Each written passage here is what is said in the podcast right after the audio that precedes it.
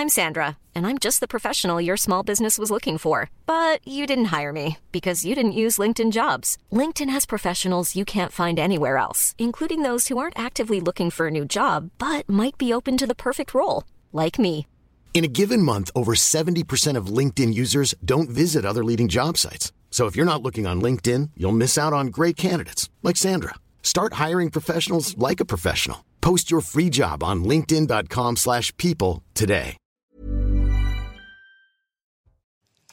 Bonsoir à tous, ravi de vous retrouver. J'espère que vous passez un bel été. Place à deux heures et demie de débat autour de l'actualité car elle ne prend pas de vacances. Ce soir, nous accueillons Maître Alexia Germont. Bonsoir, vous êtes Bonsoir. euh, avocate. Et nous accueillons également Erwan Barillot. Bonsoir à vous. Bonsoir, Écrivain, on débattra, on décryptera euh, l'actualité. On vous entendra d'ailleurs hein, sur votre vision de ce qui se passe dans le pays. Mais on accueille d'abord Simon Guillain. Bonsoir Simon. Bonsoir, euh, chère Barbara. Ravi de vous retrouver.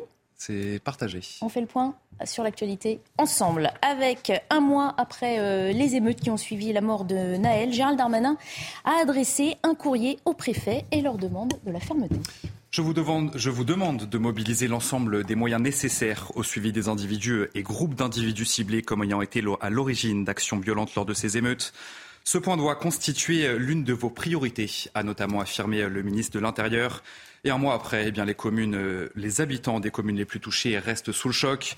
C'est le cas notamment dans la commune de l'Aïle-les-Roses. Souvenez-vous, cette ville du Val-de-Marne. C'est dans cette ville du Val-de-Marne que le domicile du maire Vincent Jeanbrun avait été attaqué. Et l'une de nos équipes est retournée sur place un mois après le sujet de Fabrice Elsner et Donia Tango. Un mois après cette nuit qui a marqué tous les esprits, place désormais au calme à l'Aïle les Roses. La vie a repris son cours, mais les habitants restent toujours sous le choc après les violentes émeutes et l'attaque et tentative d'assassinat perpétrée au domicile du maire. Ça a été euh, inadmissible, c'est révoltant. Tout le monde l'a dit, hein. on ne s'attaque pas à, la maison euh, comme ça avec euh, quelqu'un dedans. Ça fait peur, ça se passait le soir. Et puis ils ont tout, tout abîmé. Malgré le retour à la tranquillité, les rues de la commune d'Île-de-France portent encore les stigmates de ces nuits de violence. La population craint de nouveaux débordements de la jeunesse et pointe également la responsabilité des parents. Et que les jeunes maintenant ils font n'importe quoi, ils, n'ont- ils ne sont plus éduqués par les parents.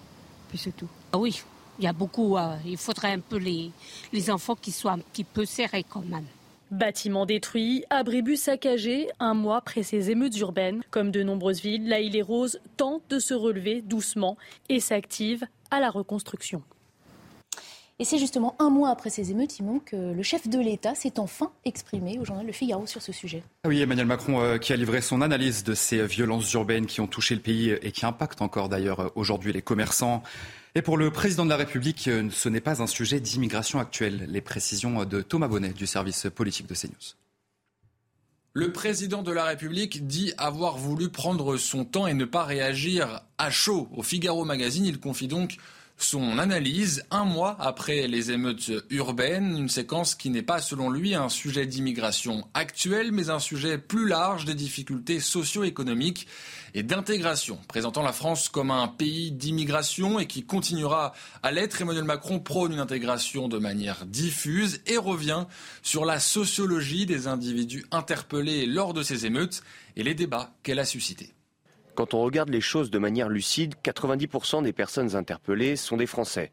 Après, on n'a pas de statistiques ethniques dans notre pays. Il y a des Français issus de l'immigration, d'autres qui ne sont pas issus de l'immigration. Je n'aime pas le débat sur les prénoms parce qu'il a été convoqué à toutes les sauces. Sur les familles, Emmanuel Macron prône le en même temps, accompagner et responsabiliser. Sur un volet plus politique, le chef de l'État promet de faire son maximum d'ici la fin de son mandat en 2027 pour arrêter euh, les extrêmes. Il promet ainsi une initiative politique d'ampleur d'ici la fin du mois d'août, sans en préciser euh, la nature. Enfin, en ce qui concerne la rentrée et le projet de loi immigration, le chef de l'État n'exclut pas un recours à la Constitution et donc un nouveau 49-3. L'actualité, c'est aussi une partie de la gauche qui appelle à manifester le 23 septembre prochain contre les violences policières. Oui, des syndicats euh, dont la CGT, plusieurs partis politiques et des ONG euh, appellent les Français à se mobiliser dans les rues de France. Et de leur côté, eh bien, les syndicats de police euh, ne cachent pas leurs inquiétudes. Godéric Bay et Clotilde Payet. Dans un communiqué signé par près de 50 associations, plusieurs groupes politiques appellent à redescendre dans la rue pour exprimer leur colère. Ils réclament notamment l'abrogation de la loi de 2017 sur l'assouplissement des règles en matière d'usage d'armes à feu par les forces de l'ordre. Part sur, sur une haine anti-flic. Alors bien sûr, sur la planète bisounours, comme eux, j'aimerais qu'il n'y ait pas de police et qu'il n'y ait pas de, voleurs et qu'il n'y ait pas de, de gendarmes. Ce serait bien. Une manifestation redoutée par certains qui se souviennent de la violence des récentes émeutes. Les manifestants ont le droit de s'exprimer. La contrepartie, bah, bien évidemment, c'est que ça se fasse euh, au moins dans le respect euh, des choses et des gens. D'autres y voient une occasion de réformer la police. Il faut vraiment, euh, comment dire, mieux former les, policiers dès le début parce qu'en trois mois, en fait, ils peuvent déjà avoir une arme sur eux. Alors que la fronde des policiers et les émeutes ont ravivé des tensions, la manifestation se déroulera dans un climat social bouillant. Et à ce propos, euh, Sarah El Haïry était euh, sur notre antenne cet après-midi. Elle a réagi à ce nouvel appel à manifester. Oui, la secrétaire d'État chargée de la biodiversité juge ses propos honteux et elle parle d'un appel au désordre. On va l'écouter. C'est de l'outrance, c'est de l'outrage et pour le coup, euh, euh, c'est toujours euh, très honteux comme propos. Euh, les hommes et les femmes que j'ai toujours vus, que j'ai toujours croisés, qui servent nos forces de sécurité intérieure, police ou gendarmerie, c'est des hommes et des femmes qui s'engagent pour protéger, pour servir. C'est honteux. C'est honteux et pour le coup, par contre, ce qui est encore plus malheureux, c'est que ça n'étonne plus quand ça vient, non, quand ça vient malheureusement d'un certain nombre de partis politiques. Je pense évidemment à la France insoumise et la police nationale en particulier. C'est une euh, une des fonctions publiques euh, qui est la plus contrôlée mm. euh, dans notre pays, qui est extrêmement contrôlée. La justice tranche à chaque fois. on est dans un état de droit. Mm. Encore une fois, ceux qui essayent de mettre bah, la chienlit dans le pays, c'est ceux qui essayent d'opposer les Français entre eux, mm. les Français face à la police ou face aux enseignants, et c'est ceux qui appellent au désordre. Et parmi les sujets d'exaspération, il y a euh, ces vols que subissent de nombreux commerçants, des commerçants qui ont décidé d'afficher les photos des voleurs sur la devanture de leur magasin. Oui, c'est une pratique euh, illégale, certes, mais nécessaire, selon eux, avec la recrudescence des vols. Un commerçant d'Amiens a d'ailleurs créé euh, une association, le sujet de Kylian Salé. Placarder les visages des voleurs sur leur magasin, voici la technique de plusieurs commerçants niçois. L'objectif est de dissuader des commerçants prêt à tout pour lutter contre ces vols, quitte à bafouer la présomption d'innocence. Je ne pense pas qu'ils seront poursuivis euh, sur un plan judiciaire. Il y aura peut-être euh, à ce niveau des rappels à, la loi. Euh, en revanche, le risque, c'est aussi d'avoir des représailles de la part des voleurs. Un risque que n'a pas hésité à prendre également un commerçant amiénois, victime d'un vol de vêtements à 700 euros en janvier dernier. Il a décidé de créer une association a clairement envie de défendre euh, la, cause des commerçants qui aujourd'hui sont pollués partout en France par des malfrats qui, en toute impunité, viennent voler dans les commerces. Donc aujourd'hui, l'association Ralvol, elle défend les commerçants, elle soutient les commerçants et on veut faire peur aux voleurs et plus aux commerçants. Le nombre de vols à l'étalage a explosé l'année dernière. 42 000 faits ont été recensés, soit une hausse de 14% par rapport à 2021. Et le rapatriement des ressortissants français du Niger se poursuit, des évacuations qui devraient être terminées ce soir. Oui, au total, euh, quatre avions ont été mis à disposition et à la mi-journée, euh, plus de 500 personnes avaient été euh, évacuées, pardon, dont plus de 300 Français. Et je vous propose justement d'en écouter quelques-uns qui ont fui le Niger. Ça, ça aura pu mais c'est toujours bien d'être rentré. On verra dans les jours et semaines prochaines comment ça va évoluer là-bas. Et nous qui, qui, sommes assez attachés, on va suivre ça avec attention. Je, suis content d'être ici. je ne sais pas qu'est-ce qui va se passer euh, là-bas. Les choses sont un peu étendues, mais euh, pour être mieux. Je suis partie. D'abord, je suis avec une petite fille. Euh, je, je trouvais que c'était pas prudent de rester avec les informations et tout, on entendait beaucoup de choses qui étaient un peu effrayantes. Voilà, donc il fallait qu'on parte de là. C'est déjà une situation à laquelle on ne s'attendait pas forcément. Il y avait quelques éléments qui pouvaient éventuellement le laisser supposer qu'on pouvait en arriver à ces extrémités-là. Euh, mais euh, nous, euh, au niveau personnel, on était quand même surpris d'une évacuation. Donc, donc, là, on aurait un peu de mal à, se projeter sur, savoir comment ça va se passer maintenant. Et une intervention militaire au Niger serait la dernière option envisagée par euh, le bloc ouest-africain pour euh, restaurer l'ordre constitutionnel. Mais il faut bien se préparer à cette éventualité. C'est ce qu'indique un responsable de la communauté des États de l'Afrique de l'Ouest. On va en parler avec notre spécialiste des questions internationales. Bonsoir Harold Iman. Alors Harold, l'opposition à cette junte sera-t-elle vraiment efficace? Il y a quelques points encourageants dans cette situation de débandade des démocraties pro-occidentales l'évacuation des civils se fait en bon ordre. C'est déjà une bonne chose. Seules les deux autres juntes anti-françaises, le Mali et le Burkina Faso, l'ont reconnu, cette junte entre putschistes en quelque sorte. Même la Russie de Vladimir Poutine n'a pas reconnu cette junte.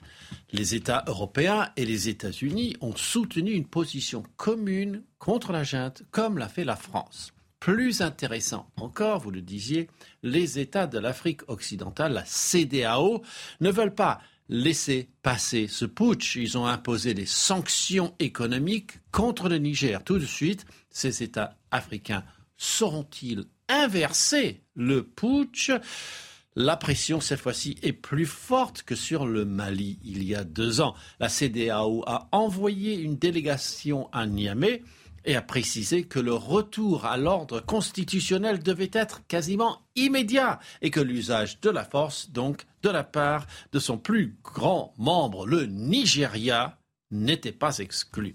Désormais, les régimes démocratiques ouest-africains craignent que les militaires les renversent et aussi que le djihadisme continue de faire rage, comme dans le nord du Nigeria.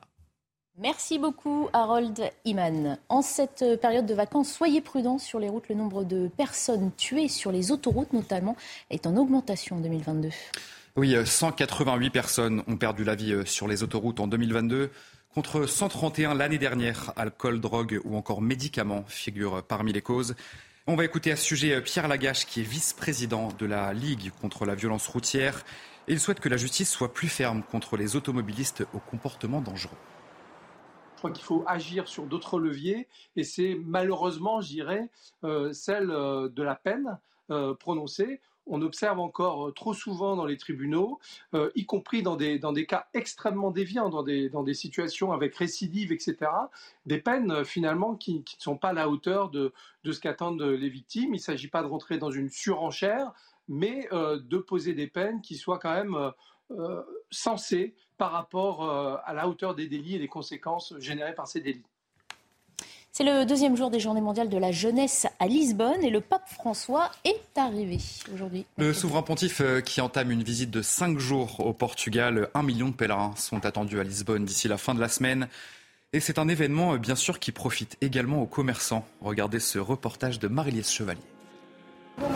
Un million de jeunes catholiques rassemblés au Portugal pour les Journées mondiales de la jeunesse une aubaine pour certains commerçants. Fernando tient une pâtisserie à Lisbonne et il a tenu à s'adapter à cette nouvelle clientèle. On faisait déjà des biscuits avec des effigies de dessins animés pour les enfants du style Spider-Man ou Batman. Et en rigolant avec le chef pâtissier, on s'est dit pourquoi pas le faire avec la tête du pape. On a utilisé des portraits du pape, de nombreuses photographies. Avec ses sablés à l'effigie du pape François, Fernando espère donc augmenter ses ventes. Je suis sûr que durant la semaine, nous allons doubler la recette quotidienne. Et en termes de visibilité, cela va être fantastique pour notre capitale Lisbonne et pour le Portugal tout entier. Le tourisme au Portugal se portait déjà bien. Cette nouvelle visibilité avec la visite du pape va encore l'améliorer. Au-delà de la restauration, c'est également l'hôtellerie et les transports qui devraient donc profiter pleinement de cet événement. On la surnommait la dame au chapeau. Geneviève de Fontenay est décédée. Elle avait 90 ans. Oui, l'ancienne euh, dirigeante du comité Miss France euh, a succombé à un arrêt cardiaque dans son sommeil.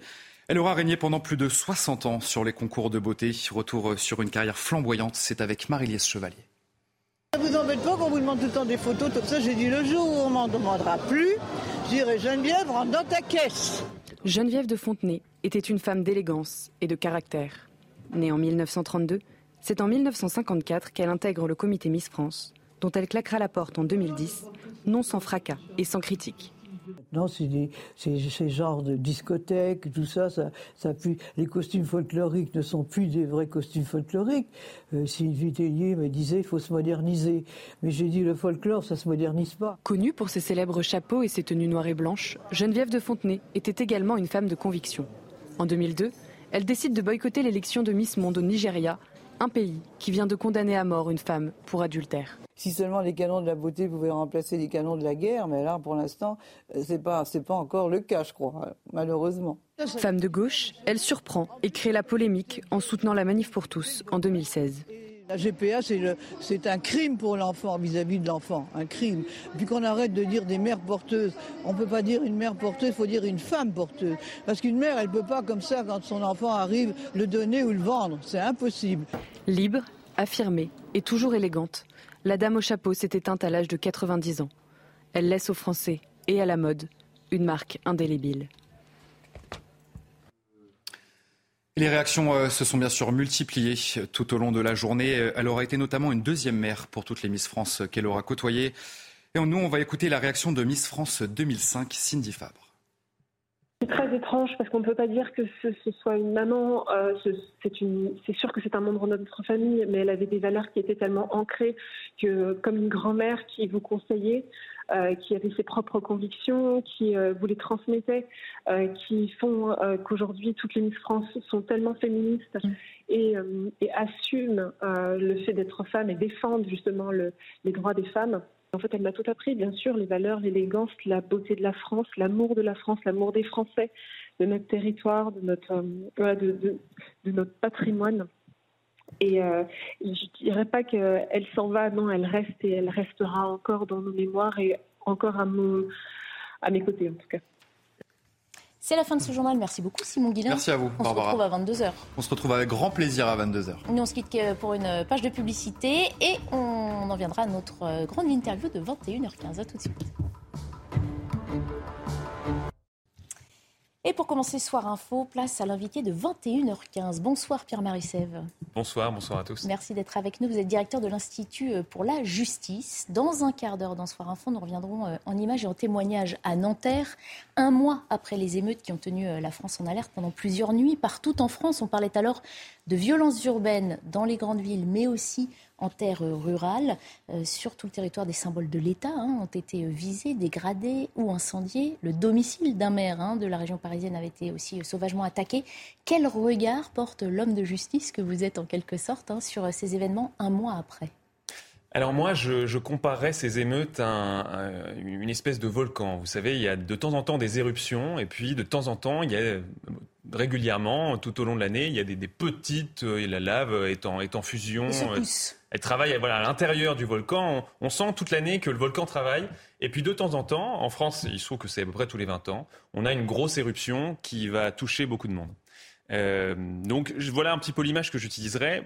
Pour moi, les, les, émeutes sont le résultat de deux phénomènes principaux, qui sont le marasme judiciaire, premièrement, euh, voilà, la justice, à mon avis, la vie de l'Institut pour la justice, clairement, et de beaucoup de Français, 81% des Français, selon notre dernier sondage, estiment que la justice est trop laxiste, en tout cas avec les, délinquants. Euh, on, a, on peut citer, alors là, ça peut aller beaucoup, ça peut aller très très loin, mais il y a beaucoup de mécanismes de réduction de peine qui ont été mis depuis 20, depuis 30, depuis 40 ans. On les multiplie à n'en plus pouvoir, et euh, bah, in fine, le résultat, c'est quoi? C'est les délinquants se sentent en impunité totale, et donc euh, se sentent capables et se disent, vous savez, les délinquants, ils font un calcul, hein. ils font un calcul rationnel. C'est-à-dire que si le gain espéré de leur crime ou de leur délit euh, est supérieur à la possibilité d'être enfermé et puis d'être jugé, eh bien, la question se pose pas. Ils vont piller, ils vont commettre des crimes, ils vont commettre des délits. Donc, euh, donc voilà au niveau de la justice. Et puis l'autre, évidemment, l'autre grand phénomène, la différence de ce qu'en pense le président de la République, je pense qu'évidemment, l'autre grand phénomène, c'est 40 ans d'immigration moi, je, n'attaque pas les, personnes en tant que telles et je ne veux pas aller dans les cas individuels, mais c'est évident que depuis l'arrêt du Conseil d'État de 1977, l'arrêt Gisti, la France, l'État français, n'a pas les mains sur la télécommande. Nous, n'avons pas nous sommes au volant d'une soucoupe volante et personne n'a les mains sur le tableau de bord. Parce que l'État français, dans l'arrêt Gisti, n'a pas eu, eu le Conseil d'État a estimé que l'État n'avait pas le droit de réguler l'immigration. Et depuis, aucun politique n'a pris les mesures qui serait très importante. Il faudrait pratiquement modifier la Constitution aujourd'hui pour le faire. Mais personne n'a pris les mesures nécessaires pour réguler l'immigration, qui est un sujet, excusez-moi, mais quand même absolument central. La démographie, qui sont les gens sur un territoire c'est tout, c'est pratiquement tout. Euh, donc voilà, pour moi, c'est le résultat de ces, de ces deux euh, grands phénomènes-là. Et là où ça m'inquiète plus, j'ai fait un petit historique, moi, des, émeutes urbaines, que j'ai mis sur Twitter il y, a, un mois, enfin juste après les émeutes. Et puis j'observais que les premières émeutes urbaines en France, c'était dans un, un, petit quartier euh, de Vaux-en-Velin, qui s'appelait la Grapinière en 1979. Alors c'était, euh, je vous le fais très rapidement, mais en gros, euh, un voleur de voiture est surpris par des policiers, les policiers le poursuivent, lui rentre dans une maison, il s'ouvre les veines en pensant, naïvement, en pensant que les policiers n'allaient pas l'arrêter s'il était blessé. Ils l'ont tout de même arrêté. Et en sortant du, du HLM où il s'était réfugié, où il vivait, les autres habitants de la cité ont vu les policiers avec cet homme, ce jeune homme ensanglanté, et sur ce quiproquo, Peut-être qu'on pourrait d'ailleurs faire des parallèles. Hein. Il y a des quiproquos souvent qui sont à l'origine de situations graves. Sur ce quiproquo, les policiers se font caillasser et une voiture est brûlée. On voit, il y a un reportage de France 3 euh, Rhône-Alpes qui le montre très bien. Euh, une voiture brûlée, c'était à l'époque très grave. En 81, là c'est dans une cité à côté, toujours dans la banlieue de Lyon, Vénissieux. Et là on a plusieurs dizaines de voitures brûlées. Puis on a en 82 plusieurs centaines de voitures brûlées, toujours dans les deux mêmes cités de Lyon. En 90, toutes les villes de France qui ont des cités ont des petits, des petits événements liés aux émeutes urbaines. Donc c'est la quatrième étape, 1990. Donc dans toute la France, toutes les villes de France, Pau, Evian, ont, des cités chez elles et elles ont des, problèmes, des voitures brûlées. 2005, ce sont toutes les cités de France qui brûlent, les, toutes les banlieues de France qui brûlent. 2023, ce sont les centres-villes qui brûlent. On a vu la rue Saint-Féréol à Marseille, on a vu le centre-ville, la rue de Rennes à Paris. Euh, ce sont les centres-villes qui brûlent. Moi, je me dis, la prochaine éruption volcanique qu'on va se prendre dans les émeutes urbaines, ça sera très certainement chez les gens. On a déjà eu un maire qui, a été... C'est chez lui qu'il y a eu des problèmes. Ça sera certainement chez les gens ensuite. Parce que quand en plus on ajoute les éléments dont je vous ai parlé, l'élément judiciaire et l'élément migratoire, ils ne sont pas réglés, ils ne seront pas réglés dans les prochaines années. Justement, on va en venir, parce que vous l'avez évoqué euh, dès le début de votre intervention, à, la réaction d'Emmanuel Macron, hein, qui est enfin sorti euh, de son silence. Je me suis gardé de réagir à chaud à dessein, dit-il, faute de quoi, ajoute-t-il, on dit toujours des bêtises. Alors certes, c'est plus prudent, évidemment, mais comment jugez-vous Oui, comment alors ça c'est vous qui le dites. Comment jugez-vous en tout cas cette attitude? Est-ce que lorsqu'on est le garant de l'état de droit et de la sécurité de tous, on n'est pas attendu un petit peu plus rapidement sur ce genre de sujet? Moi, je veux bien entendre cet argument, mais qui est pour moi un argument tout à fait secondaire, que oui, il faut prendre son temps. Le président de la République, sous la Ve République, a une stature particulière, une place particulière, un rôle particulier. Moi, ça, ça, ça me convient. Euh, en tout cas, je trouve que là, en l'occurrence, je veux bien entendre cet argument-là. Moi, c'est sur le fond que ça me gêne vraiment, puisque euh, qu'il ait pris son temps, c'est une chose, mais sur le fond, là, quelque chose qu'on a entendu qui me semble très problématique. Alors sur le fond, euh, allons-y. Il affirme d'abord refuser de choisir son camp, c'est-à-dire de trancher entre deux orientations, aider les familles à éduquer les enfants ou alors les sanctionner. Où se trouve, selon vous, le bon équilibre à trouver pour maintenir cet état de droit? Je pense que, pareil, il nous place sur le mauvais plan l'éducation des, enfants, la justice des mineurs, ce sont des sujets très importants. Et évidemment, là-dessus, il a raison. Euh, la justice des mineurs doit à la fois juger, à, la fois sanctionner et à la fois éduquer. Puisque moi qui ai des enfants, qui ai un enfant très jeune, euh, je sais que la sanction fait partie de l'éducation. Donc ça, il a tout à fait raison. J'observe malgré tout que la dernière réforme de la justice pénale des mineurs ne va pas dans ce sens-là. La dernière réforme de la justice pénale des mineurs préconise une fois de plus uniquement l'éducation pour oublier la sanction. C'est même vraiment ça, puisque le grand apport de cette, de cette nouvelle réforme, c'est euh, que le, le, procès est divisé en deux. On se prononce d'abord sur la culpabilité du mineur, et puis ensuite on prend un petit laps de temps pour voir s'il va, il va, va faire des efforts et si euh, euh, va, il va mériter d'aller en prison ou pas. Voilà, c'est l'apport principal. On reste dans exactement la même idée que depuis 1945, c'est-à-dire éducation, pas de sanction. Ça me semble être complètement une erreur. Mais ce plan-là, moi, je pense qu'il est mauvais. Moi, je pense que le plan sur lequel il faut aller, vous savez, là, on lui pose la question, il répond en politique, il ne répond pas en expert. Moi, je ne vais pas prétendre que je suis un expert. Je suis un observateur de la justice indépendant. Moi, je ne, fais pas, je ne suis pas élu. Je ne fais pas partie d'un parti politique. Euh, donc, j'estime avoir un avis peut-être un petit peu plus objectif. Et lui, je pense clairement qu'en l'occurrence, il nous a prouvé qu'il répondait en tant que parti politique. Mm. Quand il dit que l'immigration n'a rien à voir avec l'émeute. Alors justement, on va le citer, il dit ces émeutes ne sont pas un sujet d'immigration actuelle, c'est un sujet plus large de difficultés de certaines villes, de difficultés socio-économiques, de difficultés d'intégration dans certains cas et de fonctionnement de la démocratie à l'heure des réseaux sociaux je pense qu'il nous fournit des éléments de langage. C'est très sympathique d'avoir des éléments de langage à, commenter ensuite, mais ça n'est absolument pas. On ne peut pas s'attendre à ce qu'il nous dise la vérité. Il nous dit ce qui arrange sa position politique et son positionnement politique. Je pense même qu'il est très loin de la réalité. Ne pas voir qu'il y a un problème avec l'immigration, c'est c'est vraiment un acte de cécité. Il faut absolument être aveugle pour ne pas comprendre qu'il y a un problème avec l'immigration. Un problème ou un lien entre immigration et violence? Il y a absolument un lien entre immigration et violence, ce qui ne veut pas dire que tous les immigrés commettent des violences, absolument pas, mais les immigrés sont surreprésentés dans tous les pays d'Europe. Les immigrés, les étrangers, sont surreprésentés dans tous les actes de euh, criminalité, tous les crimes et délits la quasi-totalité. Vous allez prendre, oui, peut-être les, immigrés euh, d'Asie du Sud-Est euh, ont peut-être euh, une moins forte surreprésentation dans les vols de tracteurs en Allemagne. Ça, je veux bien croire. Mais sur la quasi-totalité du reste, les étrangers et les immigrés sont surreprésentés. Ce qui ne veut pas dire, je, ne veux même pas dire qu'il faut en déduire forcément qu'il faut arrêter non, et encore une fois, on ne fait pas d'amalgame. Il y a aussi euh, beaucoup de, victimes hein, dans ces populations immigrées qui sont dans ces quartiers, qui ont vu leur voiture euh, brûler, qui ont été privés de moyens de se rendre sur leur lieu de travail. C'est d'ailleurs peut-être une, une, explication. Euh, moi, je pense que la plupart des immigrés devenus français, ou même les immigrés qui sont en France, voudraient d'une justice beaucoup plus ferme et d'une politique migratoire beaucoup plus ferme. Évidemment, pas forcément quand ça les concerne eux, mais parce que les premiers à le subir, ce ne sont pas les, proches des ministres d'Emmanuel Macron qui habitent certainement dans des beaux quartiers parisiens ou dans des grandes villes françaises. Ce ne sont pas eux qui subissent la délinquance et la criminalité. L'immense majorité des actes de délinquance et de criminalité sont dans des, dans des, dans des cités ou surtout dans des quartiers maintenant, des quartiers hum, de classe moyenne et pas uniquement euh, dans des quartiers de classe populaire. Euh, donc, euh, donc voilà, moi je, pense qu'effectivement, il y a évidemment un lien entre immigration et délinquance, ce qui ne veut pas dire qu'il faut euh, mettre tous les étrangers en prison. Absolument pas. Ça n'aurait aucun sens de dire ça, ce qui ne veut pas dire forcément, en tout cas j'en déduis pas forcément, logiquement, qu'il faut dire tous les étrangers doivent rentrer dans un quelconque pays, etc. Mais ne pas, ne pas voir la réalité, c'est quand même pour moi très très inquiétant sur la conduite de l'État.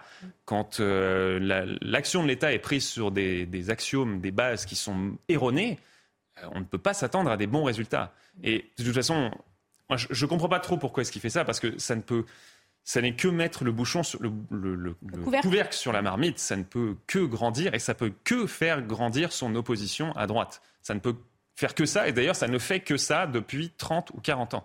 Alors justement, est-ce que selon vous, l'échec va, perdurer L'échec de ces politiques menées finalement par quelques gouvernements que ce soit, hein, de, tous bords, va perdurer? Est-ce que la, société française, qui est pour partir en vacances à l'heure où nous, parlons, euh, sort changer de ces événements Ou est-ce que malheureusement, bah, la vie va reprendre comme avant, en septembre, sans que rien ne change? Eh bien, un changement, le, changement de la réalité est effectif depuis très longtemps. C'est-à-dire que la criminalité a explosé en France. On prend ne serait-ce que le, nombre d'agressions. Les coups et blessures volontaires en France, en 1988, vous en aviez 40 000 par an. Aujourd'hui, on en a 300 000 par an. Tous les ans, on prend 10 ou 15% d'augmentation. Donc, euh, ne serait-ce que ce chiffre-là, la réalité change. La démographie a changé, euh, la, délinquance a changé, comme je vous le disais. Donc, il va falloir que l'État et l'action publique s'adapte à ça et gère les problèmes que ça crée. Et malheureusement, Emmanuel Macron, en disant qu'il ne changera rien à sa politique pénale et à sa politique migratoire, il nous dit euh, on ne va pas s'adapter aux problèmes qui sont créés. On ne va pas s'y adapter. Donc moi je pense que certainement que là, d'ici les prochaines années, en tout cas peut-être d'ici 2027, a priori les choses ne vont pas changer, elles vont donc continuer à empirer, puisque tout, le temps que nous attendons, ce que je vous disais sur les émeutes qui, qui grossissent d'émeutes urbaines en émeutes urbaines, de décennie en décennie, les émeutes urbaines grossissent et leur, leur, gravité augmente jusqu'à ce que ça va toucher absolument tout le monde, certainement. Hein. On a frôlé le pire là déjà. On a frôlé le pire, absolument. On n'a pas trop envie de savoir ce qui se passera en 2043. Absolument. Mais moi, je, vous dis, quand on passe d'une des, d'une cité à une banlieue, à toutes les villes de banlieue de France, euh, à maintenant les centres-villes, mmh. la prochaine étape, il faut, enfin, la gradation est, claire et nette. On, ne peut pas la nier. Donc la prochaine étape, ça sera certainement chez les gens.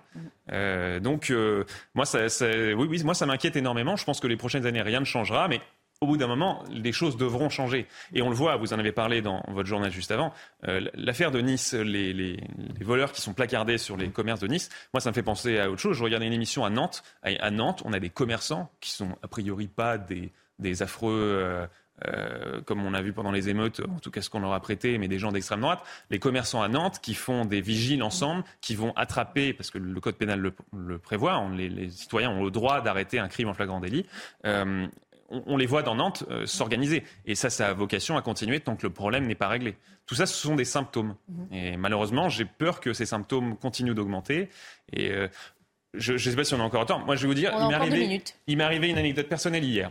Bon, on la prend comme on veut, mais moi, ça m'a quand même marqué. J'étais en voiture en plein Paris avec ma femme et mon fils, euh, qui a, même un peu plus d'un an, euh, et euh, un scooter nous coupe la priorité. Alors moi, j'en ai les, vitres ouvertes, je dis Attends, mais vous avez failli faire un accident là, monsieur Eh bien, ce, cet homme-là est venu nous chercher des noises à notre fenêtre. On a avancé, il est revenu dans la file inverse de l'autre voiture pour venir encore nous dire tu veux te battre, c'est quoi ton problème, etc.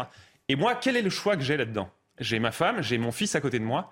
J'ai deux choix. Soit je perds la face, soit je perds potentiellement la vie. Parce que ces gens-là sont bien souvent armés, armés de couteaux. On le voit dans moi qui observe les faits divers toute la journée. Les gens, le nombre de personnes qui ont des couteaux sur eux en France est absolument hallucinant et devrait faire inquiéter absolument tout le monde. Mais donc dans ces situations-là, qui arrivent régulièrement à tout le monde, déjà dès qu'on habite une grande ville, on a deux choix. On perd la face ou on perd la vie. Moi, perdre la face devant ma femme, ça ne me fait pas plaisir du tout. Euh, mon fils n'a qu'un an, il comprend pas, mais quand il en aura 12, je vais vous dire, j'aurais pas du tout, du tout, euh, j'en sortirai pas heureux du tout. Que vous dites, c'est qu'on fait le dos rond pour avoir la vie sauve, mais, que finalement, on subit. et qu'on nous sommes condamnés à subir. Oui, si l'État ne fait rien. absolument invivable. Moi, je trouve qu'une société comme celle-ci est absolument invivable. Une société où un père de famille doit perdre la face devant sa femme et ses enfants, c'est invivable. Et vous savez, en plus, le pire, c'est que j'avais commenté le matin même une, une, situation tout à fait similaire d'un policier qui a, été, qui a été sa petite fille de deux ans derrière lui, qui a eu une altercation avec six hommes dans une voiture. Il leur dit Je suis policier. Il a été laissé inconscient sur le bord du trottoir. Moi, j'ai lu ça l'après-midi. J'avais aucune envie de tomber inconscient sur le bord du trottoir pour une histoire de priorité coupée. Mais ça reste absolument invivable. C'est une société invivable nous, dans laquelle on vit, dans laquelle nous sommes condamnés à vivre. Et je le déplore. Il est vraiment temps que tout cela change. Merci d'être venu le dire sur euh, le plateau de CNews. Pierre-Marie SF, je rappelle que vous êtes directeur de l'Institut pour la justice. Merci, euh, beaucoup. On va euh, commenter cette actualité et notamment justement maintenant revenir hein, sur euh, ce mois passé depuis les émeutes avec maître Alexandre, Alexia Germont et avec Erwan Barillot. C'était donc il y a tout juste un mois. On le rappelle, le pays connaissait plusieurs nuits de violences urbaines après la mort de Naël à Nanterre. Et si la violence s'est calmée aujourd'hui, la ville de Nanterre porte encore les stigmates de ces nuits d'incendie et de dégradation. L'une de nos équipes est retournée dans la ville aujourd'hui. Écoutez les précisions de Sarah Vardy il y a un mois. C'est ici, à Nanterre, que les émeutes ont euh, démarré. Ils ont suivi euh, la mort de Naël à Nanterre et euh, ces violences urbaines ont laissé des traces. Comme vous pouvez le voir sur les images de Sacha Robin, cette banque n'a toujours pas rouvert et garde les traces de ces émeutes. Un incendie qui s'était déclaré a fortement impacté l'immeuble situé au-dessus. Les flammes ont léché la façade de cet immeuble. Sur la place d'autres dégâts sont encore visibles, comme cette agence ou ce euh, restaurant. Un des restaurateurs euh, nous le disait, euh, il attend toujours la validation de son dossier des assurances afin de pouvoir commencer, démarrer les réparations de sa façade. Un peu plus loin, une des boulangeries également impactée attend toujours la validation des assurances afin de pouvoir remplacer sa porte d'entrée. L'ensemble des commerçants de Nanterre espèrent mettre derrière eux ces nuits euh, de violence et euh, pouvoir euh, effacer les derniers stigmates de ces émeutes et enfin, d'ici la rentrée prochaine, passer à autre chose. Voilà, tout le monde veut passer à autre chose. Maître Germont, en même temps, je le disais il y a quelques instants, c'est vrai que les Français sont en vacances. Beaucoup ont aussi besoin de cette période pour oublier ces nuits d'émeutes qui ont frappé pratiquement toute la France. Quel regard vous portez-vous aujourd'hui, un mois après? Que, retient-on de ces émeutes? Je crois que ça a été un moment qui a quand même été une, fracture très forte, parce qu'il y a eu un certain nombre de, tabous qui euh, sont tombés. Vous savez, moi j'aime bien objectiver les choses euh, avec euh, un certain nombre de, chiffres. En tout cas, c'est la démarche qu'on a aussi au sein du think tank France Audacieuse. Et, et en fait, quand vous faites le parallèle avec 2005, les émeutes de 2005, les émeutes de 2005, c'était trois semaines. C'était très long, trois semaines. Là, ça a été huit jours, très intenses, encore plus intenses. On a quand même eu 700 blessés chez les forces de l'ordre. Il y avait 45 000 forces de l'ordre qui étaient, qui étaient engagées. On a eu 35 pompiers qui ont été blessés. Et si on regarde un peu plus sur les gardes à vue, il y a eu un peu plus de 3600 gardes à vue. Et euh, on a eu environ un peu moins de 1000 euh, personnes qui ont été présentées euh, à un juge. Et alors, sur les véhicules brûlés, 6000. C'est considérable, 6000 en une semaine. Donc, ce qui est vrai, ce qui était intéressant d'ailleurs dans ce qui était dit dans l'interview que vous aviez, c'est qu'on a une cartographie des émeutes qui change, qui évolue au fur et à mesure des années. Alors, euh, évidemment, euh, quelle est la prochaine étape euh, C'est une possibilité. Hein. Quand on dit sécher les gens, oui, c'est aussi une façon extrêmement pessimiste aussi de voir, de voir les choses. Ou un réflexe que la population décide de se défendre elle-même. Oui, c'est un sujet qui est très complexe. C'est un sujet qui est très complexe et sur lequel, à mon avis, il faut, il faut aller avec avec euh, tout en restant très vigilant, tout, en restant euh, très vigilant. Moi, je pense que l'étape intermédiaire, parce qu'on n'en a pas parlé, c'est ce qui se passe en ruralité. La sécurité se dégrade aussi en ruralité. Et c'est vrai qu'aujourd'hui, on est passé des banlieues, proches banlieues, centre-ville. Mais vous savez, il n'y a pas eu que les émeutes pour montrer euh, l'état des centres-villes. Souvenez-vous ce qui s'est passé pendant les manifestations contre les retraites. Euh, Paris euh, a vécu des scènes euh, qui étaient vraiment hors normes et qui ont été extrêmement perturbantes dans le centre-ville de Paris, que ça soit par rapport aux feux de poubelle qui risquaient de, prendre feu, les tirs de mortier. Donc on est vraiment dans une logique où la, la violence urbaine s'installe dans le paysage. Donc je pense que c'est profondément maintenant ancré, malheureusement, dans le quotidien euh, des Français avec, euh, bon évidemment pendant les vacances, euh, tout le monde passe à autre chose, mais enfin, il y aura d'autres moments, malheureusement, pendant lesquels il y aura des fractures qui traverseront encore la société française. et on en parlera certainement, mais ne serait-ce qu'avec les manifestations qui sont prévues à la rentrée, ce sont des moments, au lieu de rassemblement, autour euh, de notre police, des forces de l'ordre, pour euh, le bien commun, pour la sécurité commune, où vous avez des fractures qui viennent euh, scander en deux une vision de notre société. C'est cette fracture, Erwan Pario, qui inquiète. On, rappelle que parmi les émeutiers, les gardés à vue, énormément de mineurs aussi. C'est ça qui inquiète quand on essaye de prendre de la hauteur pour essayer d'évaluer eh le futur d'une société dans sa globalité. cette jeunesse en colère, euh, elle est peut-être en vacances en, ce moment. Enfin, sa colère ne s'est sans doute pas apaisée et reprendra peut-être à la rentrée. À la rentrée, effectivement, on peut souhaiter que les choses s'apaisent, mais si on veut rester réaliste, euh, il est difficile d'être optimiste. C'est vrai, vous avez parlé de fracture, je dirais même fracture au pluriel, puisqu'il y a la fracture générationnelle à la fois euh, de ces jeunes des quartiers dont vous venez de parler, mais aussi des actifs vis à -vis des retraités. Euh, on a une fracture territoriale. On a toute une partie aujourd'hui du territoire français euh, qui a une tentation euh, presque séparatiste à l'égard d'un pouvoir central qui est de moins en moins reconnu, qui s'organise en communauté. On a une, fracture entre les sous-chiens et les non-sous-chiens de plus en plus, pour reprendre un terme d'Alain mmh. Finkielkraut. Et on a même de plus en plus des fractures entre les corporations euh, chaque corporation, chaque euh, métier exige des avantages pour soi. Et on se demande là-dedans, dans tout ce marasme finalement euh, d'individualisme ou de corporatisme, où est le, finalement l'intérêt général dans cette France finalement en morceaux. Ou plutôt, pardon, qui défend encore l'intérêt général? Et là, c'est la deuxième partie de ma démonstration. Ces fractures au pluriel, on a des politiques qui les alimentent. et on a même des politiques qui en font leur clientèle électorale. Et là, je mets les trois blocs dans le même sac, parce que chaque bloc a choisi sa clientèle électorale.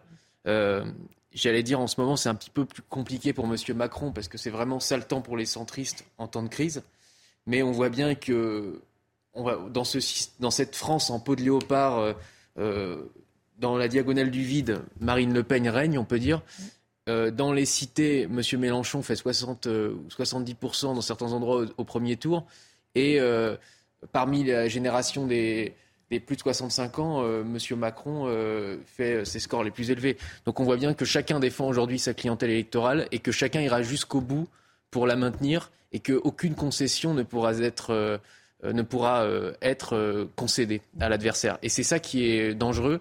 vous parliez tout à l'heure de rétablir une unité, un dialogue, un intérêt général. Aujourd'hui, il faudrait une personnalité qui puisse surplomber toutes ces fractures, toutes ces divisions. Et le problème, c'est qu'aujourd'hui, on a du mal à voir qui ça peut être. Et puis surtout, le problème, c'est que les prochaines élections euh, présidentielles, c'est dans 4 ans. Hein. C'est dans 4 ans, mais. C'est encore un petit peu long. Effectivement, mais sans parler même de la traduction politique, euh, on, voit mal, on voit mal quel projet, même, mm. euh, au-delà de la personnalité, quel projet pourrait rassembler tout le monde. Mm. Parce qu'on voit bien, là, on parle d'injecter des milliards dans les banlieues, on voit bien que la France rurale est totalement opposée à cela. Injecter des millions dans les banlieues, ça fait 40 ans qu'on en parle, hein, et, qu'on le fait d'ailleurs aussi. Pour chaque mesure. C'est sans doute pas là que la solution est à chercher. peut-être mal. Peut-être on le fait mal. on le fait certainement mal, en tout cas, vu, les résultats. Puisque vous parlez du chef de l'État, Erwan Barrio, justement, il est sorti hein, euh, de son silence, euh, j'ai envie de dire enfin, puisqu'il était resté très discret. Euh, un mois après les émeutes, Emmanuel Macron livre son analyse dans les colonnes du Figaro Magazine. Il ne voulait pas réagir trop vite, explique-t-il. Que retenir de ses propos? On écoute ces éléments de réponse de Thomas Bonnet. Le président de la République dit avoir voulu prendre son temps et ne pas réagir à chaud. Au Figaro Magazine, il confie donc son analyse un mois après les émeutes urbaines, une séquence qui n'est pas selon lui un sujet d'immigration actuel, mais un sujet plus large des difficultés socio-économiques et d'intégration, présentant la France comme un pays d'immigration et qui continuera à l'être. Emmanuel Macron prône une intégration de manière diffuse et revient sur la sociologie des individus interpellés lors de ces émeutes et les débats qu'elle a suscités. Quand on regarde les choses de manière lucide, 90% des personnes interpellées sont des Français. Après, on n'a pas de statistiques ethniques dans notre pays. Il y a des Français issus de l'immigration, d'autres qui ne sont pas issus de l'immigration. Je n'aime pas le débat sur les prénoms parce qu'il a été convoqué à toutes les sauces. Sur les familles, Emmanuel Macron prône le en même temps, accompagner et responsabiliser. Sur un volet plus politique, le chef de l'État promet de faire son maximum d'ici la fin de son mandat en 2027 pour arrêter euh, les extrêmes. Il promet ainsi une initiative politique d'ampleur d'ici la fin du mois d'août, sans en préciser euh, la nature. Enfin, en ce qui concerne la rentrée et le projet de loi immigration, le chef de l'État n'exclut pas un recours à la Constitution et donc un nouveau 49-3. Voilà. Alors, comment interprétez-vous Comment prenez-vous Il n'y a pas interprété, c'est assez clair. Hein, le chef de l'État qui dit euh, ces émeutes ne sont pas un sujet d'immigration euh, actuelle. Euh, il dit qu'il ne veut pas choisir son camp entre aider les familles pour éduquer les enfants ou les sanctionner. je trouve qu'il y a plein de remarques à faire. D'abord, sur, juste sur le plan politique, si vous le permettez. on disait tout à l'heure que c'était une réponse politique pour Emmanuel Macron. Eh bien, voyez-vous, moi, je suis un peu, un peu plus dubitatif. Pourquoi? Euh, La façon dont les, émeutes ont été gérées, et a priori, elles n'ont duré que euh, huit jours. Bon, on a fait une cartographie assez, euh, assez dure, mais cela dit, on a réussi à encadrer ces émeutes pendant huit jours. Ça a été une politique très ferme, on va dire de droite avec euh, euh, la justice qui a répondu euh, fermement, qui a été au rendez-vous. Il faut le saluer. Quand c'est le cas, il faut le saluer. Bon. Aujourd'hui, le président Macron vient faire son interview dans le Figaro Magazine.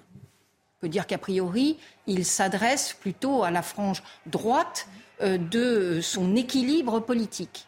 Et il vient avec une explication qui pour le coup est assez inattendu par rapport à tout l'enchaînement euh, intellectuel qu'on a eu jusque-là et opérationnel, pour venir euh, euh, donner une position très en équilibre, on va le formuler comme ça, très en équilibre sur la gauche.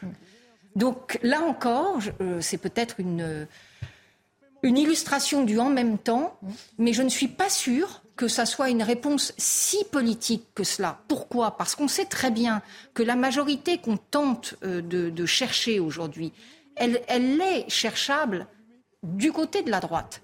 Donc euh, moi, il y a quelque chose qu'il faut essayer de, m'expliquer un peu mieux. Est-ce que ces réponses du chef de l'État sont pour vous de nature à convaincre cet électorat que vous dites de droite qui attendraient peut-être encore plus de fermeté, qui disent qui, aimerait que ces jeunes interpellés ne soient pas relâchés dans la nature après une garde à vue et qu'on punisse, qu'on aille plus loin au niveau de la justice pour éviter que ces émeutes ne se reproduisent. En fait, si vous, si vous analysez vraiment ce que vient de dire le président euh, Macron, quand il dit euh, euh, je n'aime pas ce débat sur les prénoms, c'est censé dire ça, parce qu'il faut pouvoir objectiver les choses différemment que par cela. Parce que ce n'est pas malheureusement se voiler la face sur une partie de la résolution du problème que certains sociologues avancent. Mais le sujet, mhm. c'est qu'aujourd'hui, d'abord, ces émeutes ont été euh, euh, avec des casseurs très jeunes. Première chose. Ce qui était une nouveauté par rapport à ce que nous avions euh, par le passé. C'est pas la même sociologie non plus que ce que l'on a pendant les manifestations.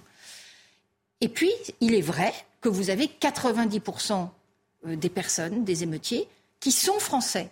Et là où le président ne, ne fait pas le lien, c'est que ces Français sont des Français de première, deuxième, troisième génération pour certains. Donc, le lien qui pourrait être fait, mais en toute, euh, avec beaucoup de calme mhm. et d'objectivité, serait et c'est ça la difficulté. C'est ils sont français, l'intégration n'a pas, n'a pas fonctionné, mhm. donc il y a un lien avec l'immigration, pas uniquement, mais ne pas le dire mhm. et ne pas aborder la problématique dans l'intégralité de ces paramètres. C'est vrai qu'on peut se poser la question de savoir pourquoi est-ce qu'il choisit le Figaro pour plutôt avoir une position dite de gauche. Euh, effectivement, il aurait pu choisir Brut, comme il en a l'habitude, euh, pour parler à cet électorat-là. On ne comprend pas très bien. Par contre, sur le choix de dire je ne veux pas faire une polémique avec les prénoms, on voit bien qu'ici, il choisit lui-même son adversaire, en l'occurrence Éric Zemmour, pour ne pas le citer, puisque c'était Éric Zemmour qui, pendant la campagne, avait fait un petit peu polémique sur cette proposition-là. Donc on sait bien que c'est une stratégie politique de choisir son adversaire. Ça permet au passage d'ignorer euh, Marine Le Pen, les Républicains et Jean-Luc Mélenchon. Très juste. Donc euh, sur, la, sur la gauche, euh, je pense qu'il il a une frayeur qu'il ne quitte jamais, c'est de voir tous ces députés de centre-gauche le quitter. Mm. Et de voir l'afflux représenté par Bernard Cazeneuve, ne pas le rejoindre. Et donc, euh, il a fait une position, il a pris une position très claire, c'est de se positionner plutôt au centre gauche, à mon avis, qu'au centre droit. Et ce choix, à mon avis aussi, a été dicté par le contexte du second tour, dans lequel Jean-Luc Mélenchon a appelé à voter pour lui. Et donc, euh, forcément, il est redevable de cet apport électoral. Et aujourd'hui, il est condamné, d'une certaine manière, à avoir une politique, euh, pas mélenchoniste, mais de centre gauche et euh, donc qui sait que l'espace politique. Sauf qu'avoir une réponse euh, de pure stratégie politique, c'est extrêmement décevant. Bah, c'est euh, extrêmement les décevant, c'est sûr. mais souffert de ces émeutes. Vous savez, je crois que sur les sujets difficiles, il faut les aborder sans passion. Il faut essayer. Et j'ai en mémoire. L'interview, je crois que c'était dans, dans, Le Point, d'Edouard Philippe, il y a un peu plus d'un mois sur l'immigration, mmh. qui était une interview longue, euh, où il expliquait euh, des choses relativement euh, euh cash et difficiles, allant jusqu'à parler des accords avec l'Algérie, etc. Donc on peut, et c'est là où on voit bien que la différence... c'est un sujet tabou pour de nombreuses personnalités oui, mais pas politiques, sauf qu'arrive un moment, si la gradation continue, il va bien falloir aborder bien sûr. mais ce que je veux juste dire en une seconde, c'est que là, la, la, politique centre-gauche ne se réconcilie pas avec la politique de centre-droit. En tout cas, il a ah, analysé un espace politique de ce côté-là et il le saisit. Mais c'est vrai qu'on peut déplorer que tout soit politique, mais malheureusement, c'est comme ça. Bon, on continue d'en parler, de débattre de l'actualité. Dans un instant, on se quitte pour quelques minutes. À tout de suite. Il est 22h, bienvenue si vous nous rejoignez dans euh, Soir Info. On va reprendre notre décryptage, nos commentaires sur l'actualité avec nos invités dans un instant. Mais on fait d'abord un point sur l'info avec vous, Simon Guillain. Rebonsoir Simon. Bonsoir euh, Barbara et bonsoir à tous ceux qui nous rejoignent sur CNews à 22h. Un mois après les émeutes qui ont suivi la mort de Naël, euh, Gérald Darmanin a adressé un courrier au préfet et leur demande de la fermeté. Je vous demande de mobiliser l'ensemble des moyens nécessaires au suivi des individus et groupes d'individus ciblés comme ayant été à l'origine d'actions violentes lors de ces émeutes. Ce point doit constituer l'une de vos priorités, a notamment affirmé le ministre de l'Intérieur. Une partie de la gauche appelle à manifester le 23 septembre prochain contre les violences policières. Des syndicats dont la CGT, plusieurs partis politiques ainsi que des ONG appellent les Français à se mobiliser dans les rues de France. Et de leur côté, eh bien, les syndicats de police ne cachent pas leur inquiétude. On l'appelait euh, la dame au chapeau. Geneviève de Fontenay euh, est décédée aujourd'hui à l'âge de 90 ans. L'ancienne dirigeante du comité Miss France a succombé à un arrêt cardiaque. Dans son sommeil, elle aura régné pendant plus de 60 ans sur les concours de beauté. Et les réactions se sont bien sûr euh, multipliées tout au long de la journée euh, suite à ce décès. Elle aura été une deuxième mère pour toutes les Miss France euh, qu'elle aura côtoyées. Et nous, on va écouter la réaction de Miss France 2005 et directrice générale du concours, Cindy Fabre. On ne peut pas dire que ce, soit une maman, c'est sûr que c'est un membre de notre famille, mais elle avait des valeurs qui étaient tellement ancrées que, comme une grand-mère qui vous conseillait, euh, qui avait ses propres convictions, qui euh, vous les transmettait, euh, qui font qu'aujourd'hui toutes les Miss France sont tellement féministes et, assument le fait d'être femme et défendent justement les droits des femmes. En fait, elle m'a tout appris, bien sûr, les valeurs, l'élégance, la beauté de la France, l'amour de la France, l'amour des Français, de notre territoire, de notre, de, notre patrimoine. Et euh, je ne dirais pas qu'elle s'en va, non, elle reste et elle restera encore dans nos mémoires et encore à, à mes côtés en tout cas. Et voilà pour euh, ce tour de l'actualité à 22h sur CNews. Vous retrouvez tout de suite euh, Barbara Klein et ses invités pour la suite de Soir Info. Merci beaucoup Simon Guillain. On vous retrouve vous plus tard pour d'autres points complets sur l'information. On reprend dans un instant euh, nos débats et on évoquera avec un pédiatre eh bien, euh, cette nouvelle qui concerne un traitement préventif contre la bronchiolite. Une bonne nouvelle pour de nombreux parents. À tout de suite. C'est une information désormais officielle et qui va sans doute rassurer de nombreux parents. La Haute Autorité de Santé a émis un avis favorable à la prise en charge d'un traitement contre la bronchiolite des nourrissons. C'est un fléau, vous le savez, hein, qui touche de nombreux jeunes enfants chaque hiver et ils sont nombreux à devoir en être hospitalisés. Le produit en question s'appelle le Befortus. Il est proposé par le groupe pharmaceutique Sanofi et dès septembre, les parents qui le souhaitent pourront donc commander ce traitement en pharmacie sans payer un centime. Avant d'en discuter, la parole à une pédiatre qui nous explique, pour ceux qui ne sauraient pas, ce qu'est précisément la bronchiolite. C'est une infection virale qui touche euh, essentiellement les petits nourrissons et qui au départ euh, commence comme une simple rhinopharyngite et qui évolue avec une toux de plus en plus importante et une gêne respiratoire avec une respiration qui est rapide et sifflante. Et euh, c'est à partir de cette gêne respiratoire où ça peut devenir embêtant quand c'est un tout petit nouveau-né parce que effectivement ils ont de plus en plus de mal par exemple à s'alimenter et ils sont obligés d'être hospitalisés. Et pour en parler euh, avec nous, le professeur Vincent euh, Gaïdos. Bonsoir, merci de participer à notre euh, émission. Vous êtes pédiatre à l'hôpital Antoine Béclair à Clamart. On imagine que pour les médecins, l'annonce de ce traitement préventif est une bonne nouvelle. Ça voudra dire moins de jeunes enfants en détresse respiratoire et surtout aussi moins de parents qui débarquent très inquiets dans votre cabinet. Bonsoir.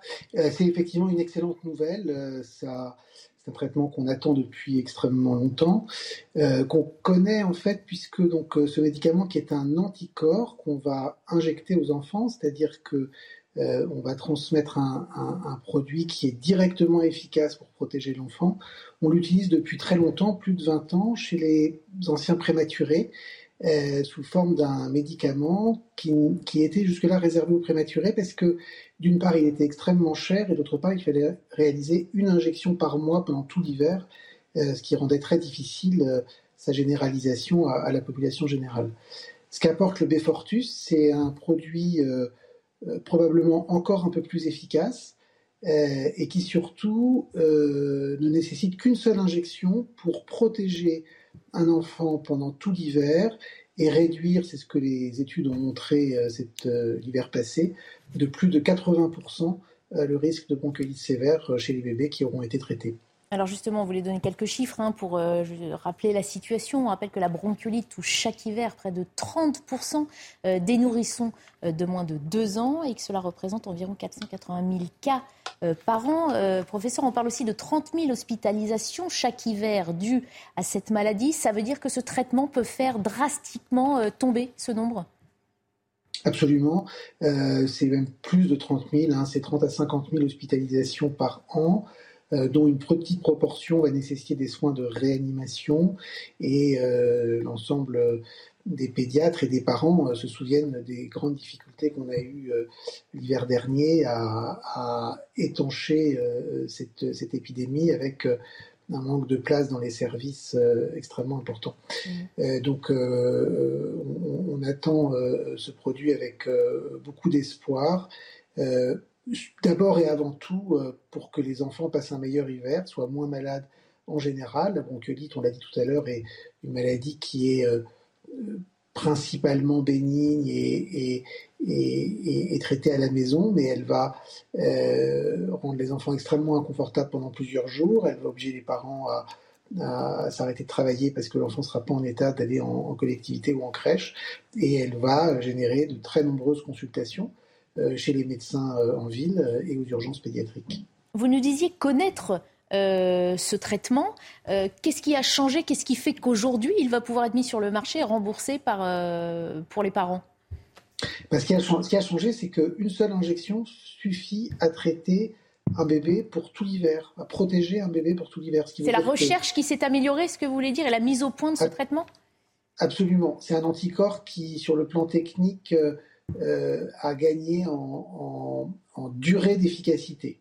C'est-à-dire que l'anticorps qu'on utilisait avant n'était efficace que 28 à 30 jours, donc il fallait refaire une injection euh, euh, tous, les, tous les mois, euh, alors que là, l'anticorps va être efficace tant qu'il circule chez le bébé, dans le sang de l'enfant, pendant plus de 150 jours, mhm. donc plus de 6 mois en pratique.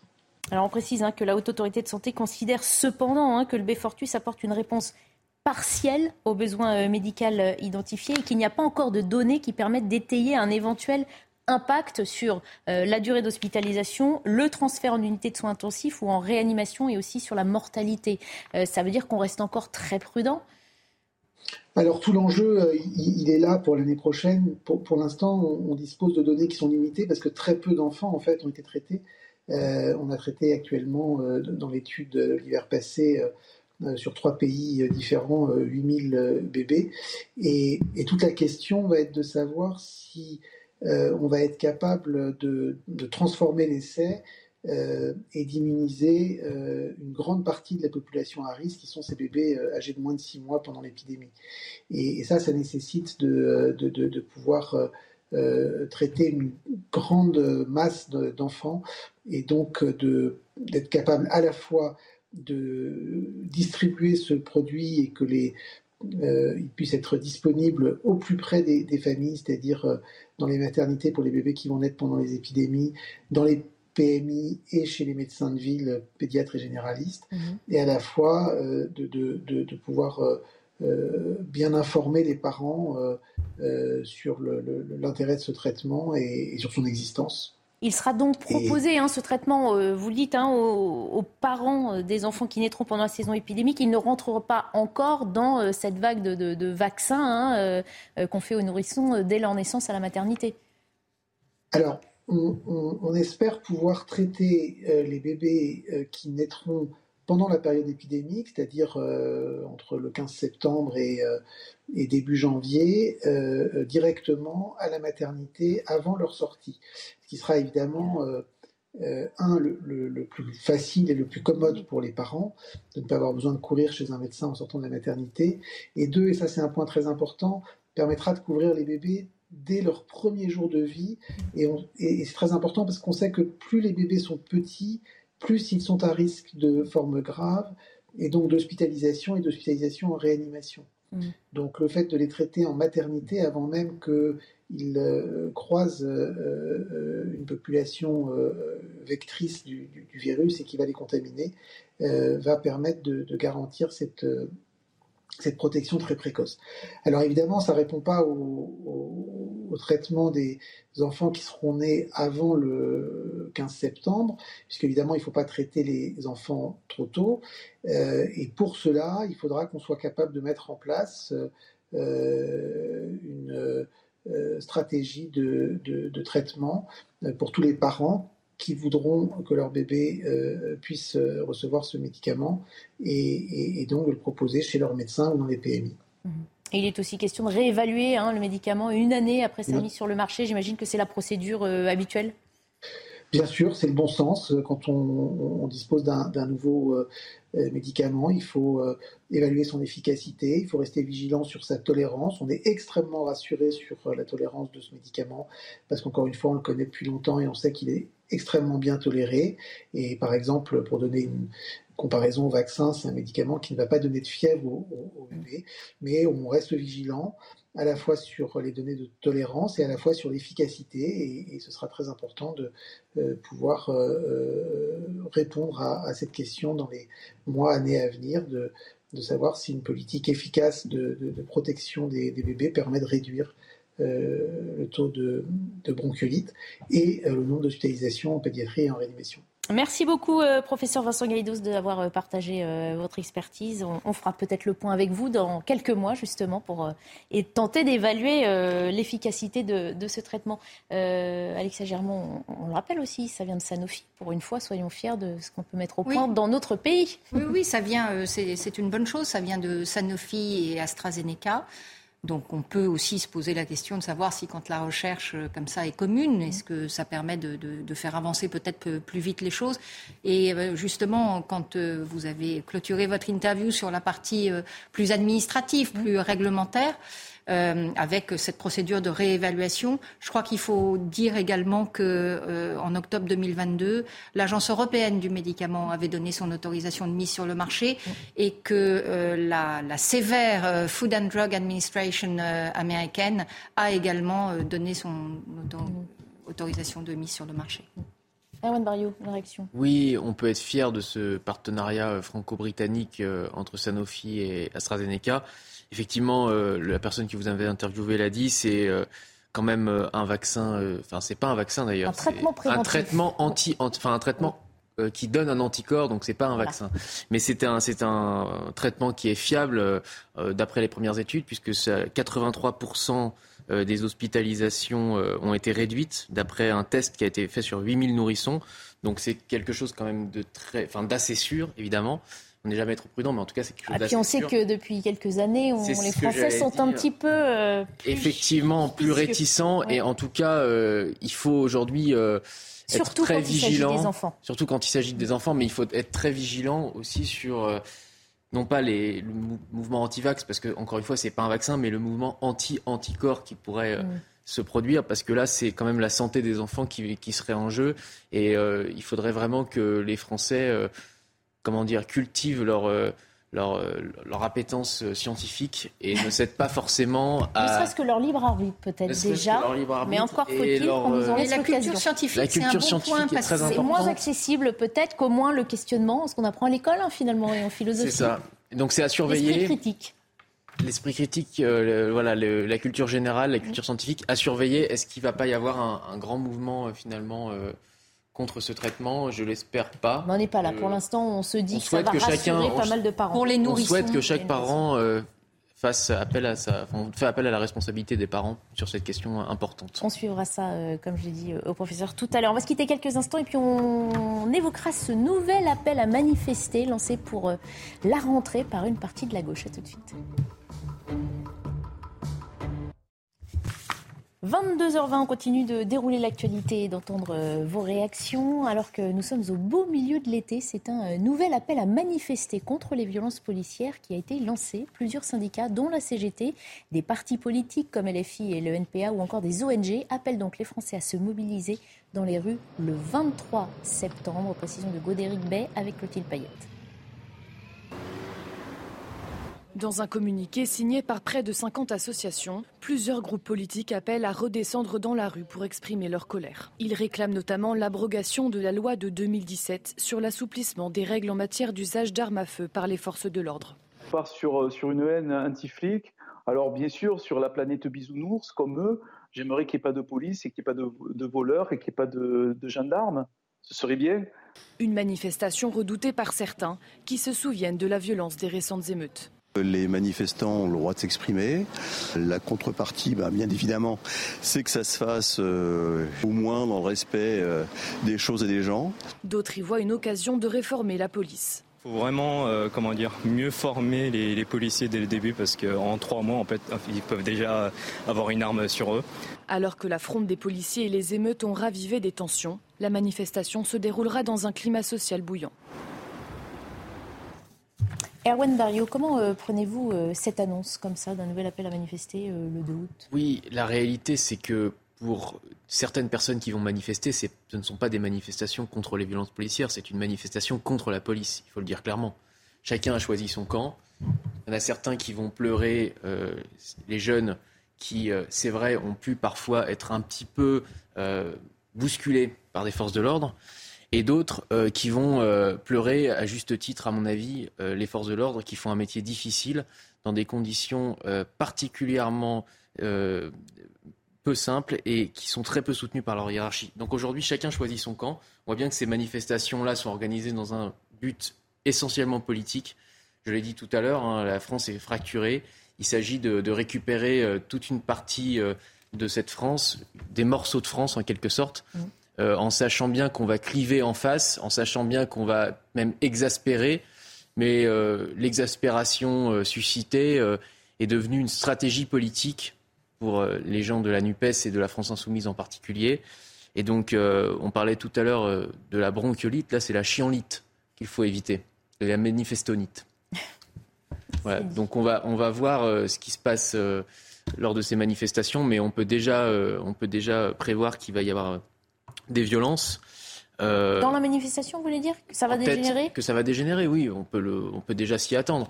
Évidemment, on ne le souhaite pas, mais, mais c'est une manifestation dans, les, dans, laquelle les gens vont, vont crier tout le monde déteste la police et ce genre de slogan anti-flic. Mm. Euh, on parlait d'unité tout à l'heure, de ce besoin aussi justement de faire nation. On sent qu'on manque d'arguments, on manque euh, d'éléments pour réunir tout le monde. Est-ce que euh, lancer cet appel en plein milieu de l'été pour la rentrée, c'est raviver un petit peu justement ces fractures, rajouter de l'huile sur le feu? Oui, c'est rajouter de l'huile sur le feu. Moi, je trouve que c'est une très grave responsabilité politique.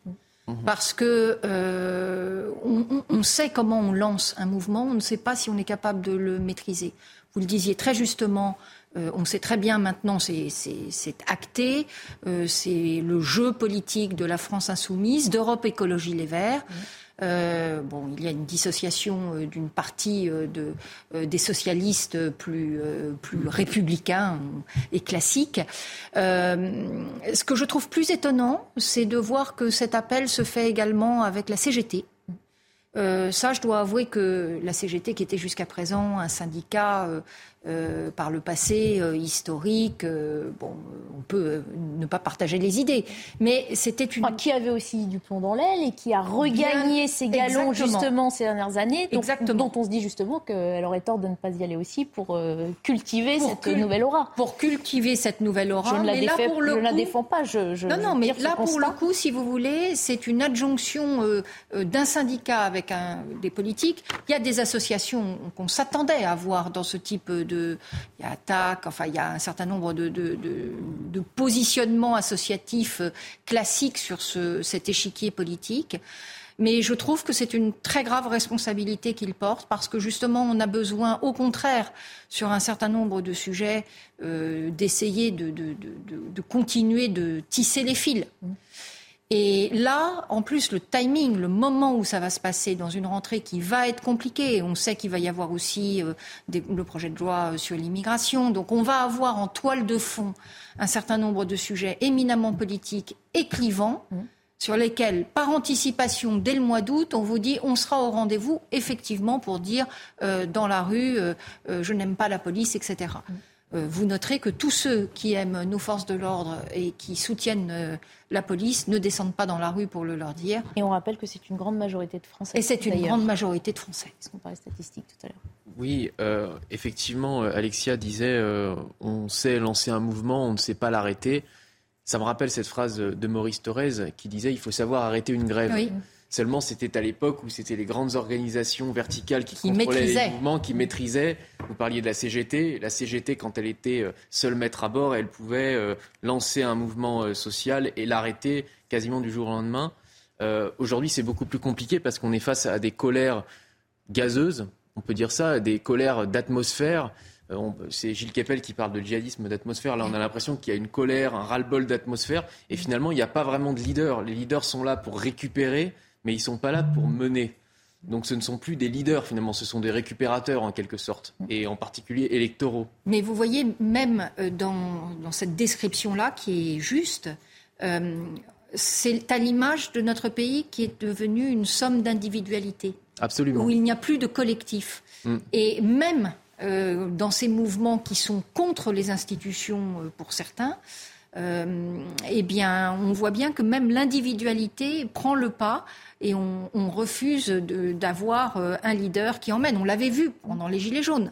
Euh, C'était évidemment une nouveauté que de voir qu'à chaque fois qu'un leader émergeait, il était mis de côté par les autres parce qu'on était précisément dans cette somme d'individualité. Et toute organisation est de plus en plus dépassée par ces extrêmes. On l'a vu avec les mouvements écologistes, on le voit aujourd'hui avec euh, les organisations euh, syndicales, avec les organisations politiques. C'est le propre finalement des situations de crise où euh, tout leader finit par être dépassé et un jour assassiné même par ces extrêmes. Mm. Donc on ne le souhaite évidemment aucun leader, mais c'est ce qui va se passer à un moment donné, euh, renversé par, par ces extrêmes, parce que on voit bien que la rhétorique euh, de plus en plus euh, extrême de Jean-Luc Mélenchon à ce sujet va à un moment donné euh, se heurter à une limite que d'autres franchiront après lui. Et on ne sait pas jusqu'où ça va s'arrêter. Et à une certaine contestation à l'intérieur de son mouvement. aussi. Absolument. Et en dehors du mouvement, en fait, on a l'impression que tout déborde dans tous les sens. Et on cherche non seulement qui va redonner du collectif à tout ça, mais aussi qui va faire en sorte que la rivière retourne dans son lit.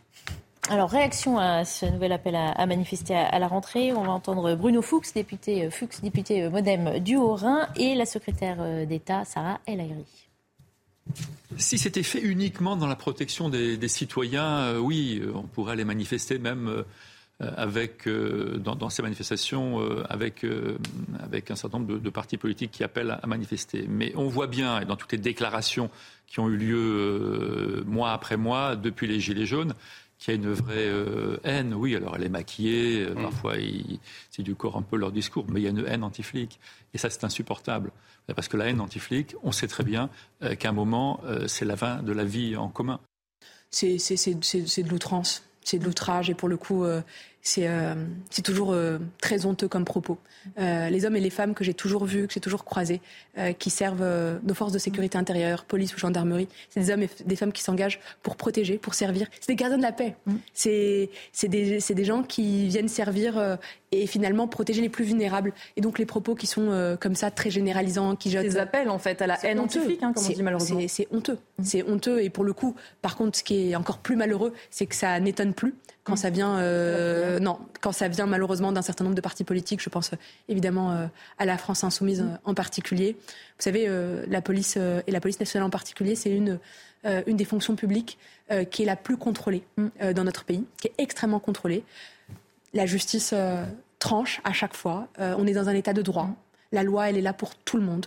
Et plus que jamais, encore une fois, ceux qui essayent de mettre bah, la chienlit dans le pays, c'est ceux qui essayent d'opposer les Français entre eux, les Français en- face à la police ou face aux enseignants, et c'est ceux qui appellent au désordre. Voilà, je voulais reprendre les mots euh, forts hein, de Bruno Fuchs qu'on a entendu euh, juste avant. Il dit laisser faire ça et aller jusque-là, c'est aboutir à la fin de la vie en commun. On y revient encore, finir de diviser les Français. il faut retrouver du lien, il faut redevenir une communauté nationale et retrouver un destin national. C'est facile à dire parce qu'il faut effectivement résorber euh, toutes ces fractures, mais il faut aussi que la police euh, redevienne la police de tout le monde et que tout le monde reconnaisse la police. Il y a un double langage de Gérald Darmanin à ce sujet, puisque vous montriez tout à l'heure effectivement l'appel au préfet qui commence par je vous demande de mobiliser l'ensemble des moyens nécessaires. Mais la réalité, moi j'en parlais ce matin avec un policier euh, que j'ai rencontré à la salle de sport pas plus tard que ce matin et il nous regarde actuellement et je veux le saluer. Je peux pas dire son nom parce que Non, non. il s'exposerait à des, euh, à des euh, réprimandes de sa hiérarchie, mais il faut savoir que le problème de la police, bien souvent, ce ne sont pas euh, les mesures euh, judiciaires, mais ce sont les mesures administratives. Et que quand, effectivement, le, le- le non-lieu est décidé au niveau judiciaire, souvent, il y a quand même, il y a quand même des sanctions administratives qui sont prises. Donc, en fait, l'administration est souvent beaucoup plus tatillonne que euh, le juge. Et l'administration, c'est qui? C'est le ministre de l'Intérieur et c'est M. Darmanin. Donc qu'il arrête d'avoir ce double discours. D'un côté, il protège les policiers publiquement et de l'autre, il les lâche euh, dans le secret de l'administration euh, de, son, de son ministère de l'Intérieur. On va évoquer euh, un autre fait survenu dans l'actualité, euh, une idée qui vient de commerçants excédés par euh, les vols à répétition qu'ils subissent. Ils ont décidé d'afficher les photos des voleurs sur la devanture de leur magasin, une pratique qui est illégale, on le rappelle, mais qu'ils estiment nécessaire pour tenter d'endiguer cette délinquance. Un commerçant d'Amiens a même créé une association. Précision de Kylian Salé. Placarder les visages des voleurs sur leur magasin, voici la technique de plusieurs commerçants niçois.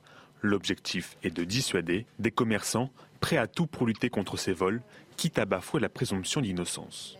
Je ne pense pas qu'ils seront poursuivis euh, sur un plan judiciaire. Il y aura peut-être euh, à ce niveau des rappels à, la loi. Euh, en revanche, le risque, c'est aussi d'avoir des représailles de la part des voleurs. Un risque que n'a pas hésité à prendre également un commerçant amiénois. Victime d'un vol de vêtements à 700 euros en janvier dernier, il a décidé de créer une association. On a clairement envie de défendre euh, la, cause des commerçants qui aujourd'hui sont pollués partout en France par des malfrats qui, en toute impunité, viennent voler dans les commerces. Donc aujourd'hui, l'association Ralvol, elle défend les commerçants, elle soutient les commerçants et on veut faire peur aux voleurs et plus aux commerçants. Le nombre de vols à l'étalage a explosé l'année dernière.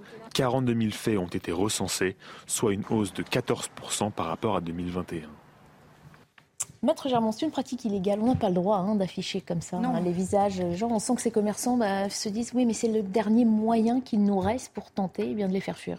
En tout cas, ce qui est symptomatique, c'est cette association Ralvol, d'ailleurs euh, avec un nom bien trouvé.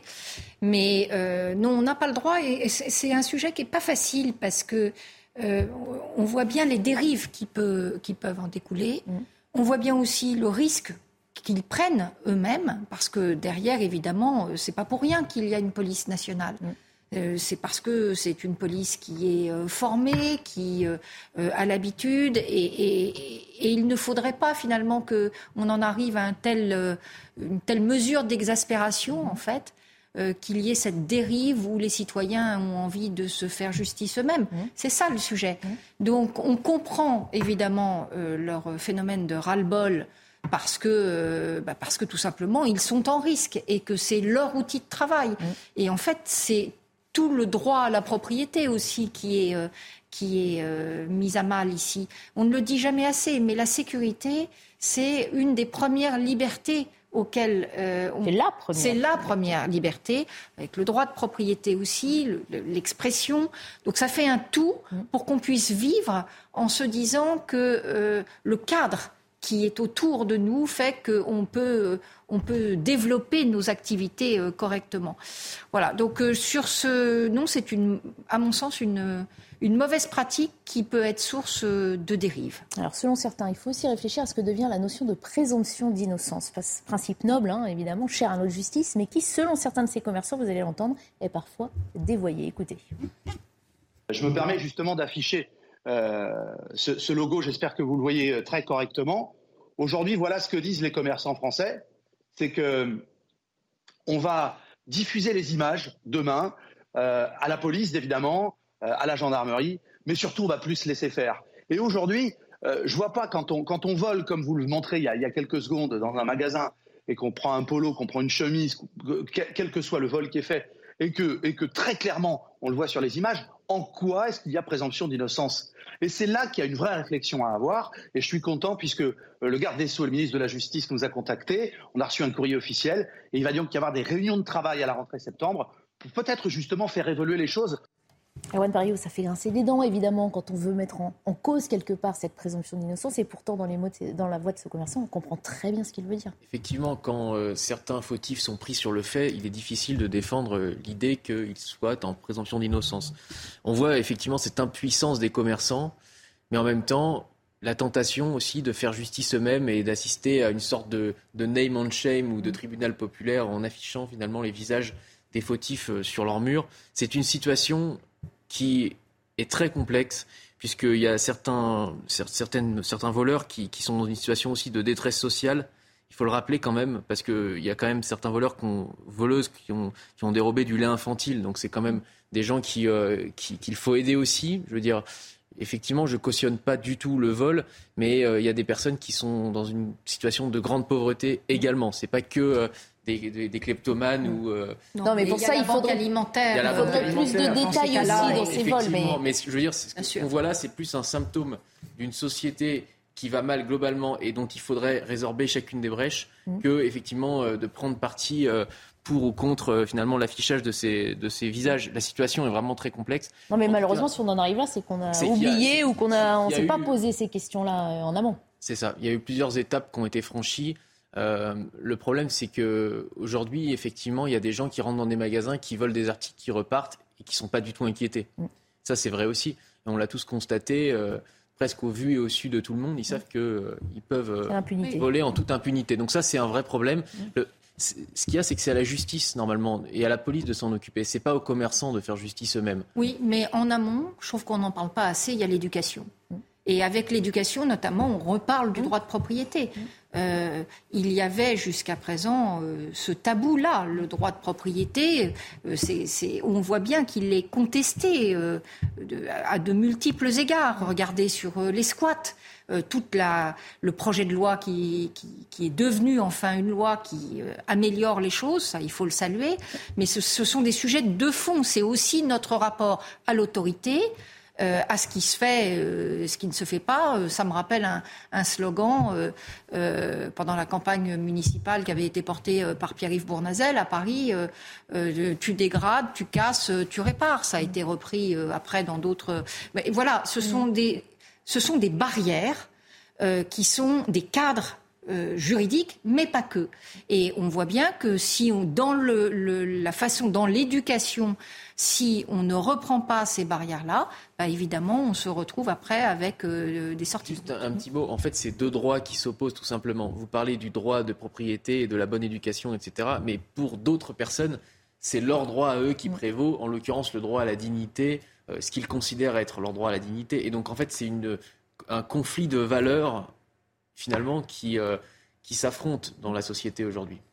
C'est aussi une société euh, qui prône le droit individuel bien plus que l'intérêt Absolument. Et les communautés ne sont qu'une association, une addition d'individualité. Mm. Allez, on évoque une autre actualité. Hein. Elles sont traditionnellement le symbole de la joie et de la légèreté. Mais cette année, les fêtes de Bayonne ont aussi rimé avec plaintes pour viol et tentatives de meurtre. Deux jours après la fin des festivités, quatre plaintes ont été déposées. Elles ont mené à l'ouverture d'enquêtes hein, confiées à la police judiciaire de Bayonne. Les auteurs présumés n'ont d'ailleurs pas encore été identifiés. Bilan nuancé donc pour ces cinq jours et cinq nuits de fêtes qui ont dans le même temps atteint un record d'affluence et un record de plaintes. On fait le tour de ces chiffres avec Maxime Lavandier. Clap de fin pour les fêtes de Bayonne. Une édition encore réussie de par le nombre de participants, mais avec plus de débordements. En effet, la 91e édition a réuni 1,3 million de festivaliers, soit 100 000 de plus qu'en 2022. Un chiffre record, mais qui amène aussi son lot de problèmes. Cette année, et malgré le dispositif mis en place par les autorités, 920 plaintes ont été déposées, soit le double qu'en 2022. Deux enquêtes ont été ouvertes, une après le décès d'un jeune homme de 19 ans retrouvé sans vie dimanche à son domicile, et une autre pour tentative de meurtre, après la violente agression d'un homme de 46 ans par trois individus survenus le premier soir des fêtes. Un appel a d'ailleurs été lancé par les autorités afin de retrouver les auteurs de l'agression. Selon le parquet de Bayonne, quatre procédures pour des faits de viol ont été également ouvertes. Les investigations sont toujours en cours et la police judiciaire a été saisie. Enfin, 28 personnes ont été placées en garde à vue. L'édition 2024 est déjà annoncée. Elle sera exceptionnellement avancée du 10 au 14 juillet en raison des Jeux olympiques de 2024. Voilà, et précision euh, toutefois de la part de syndicats de police qui rappellent que les fêtes de Bayonne hein, euh, ont rassemblé, donc c'est un record, 1 300 000 personnes et que euh, ce nombre de plaintes reste infime au regard de cette affluence.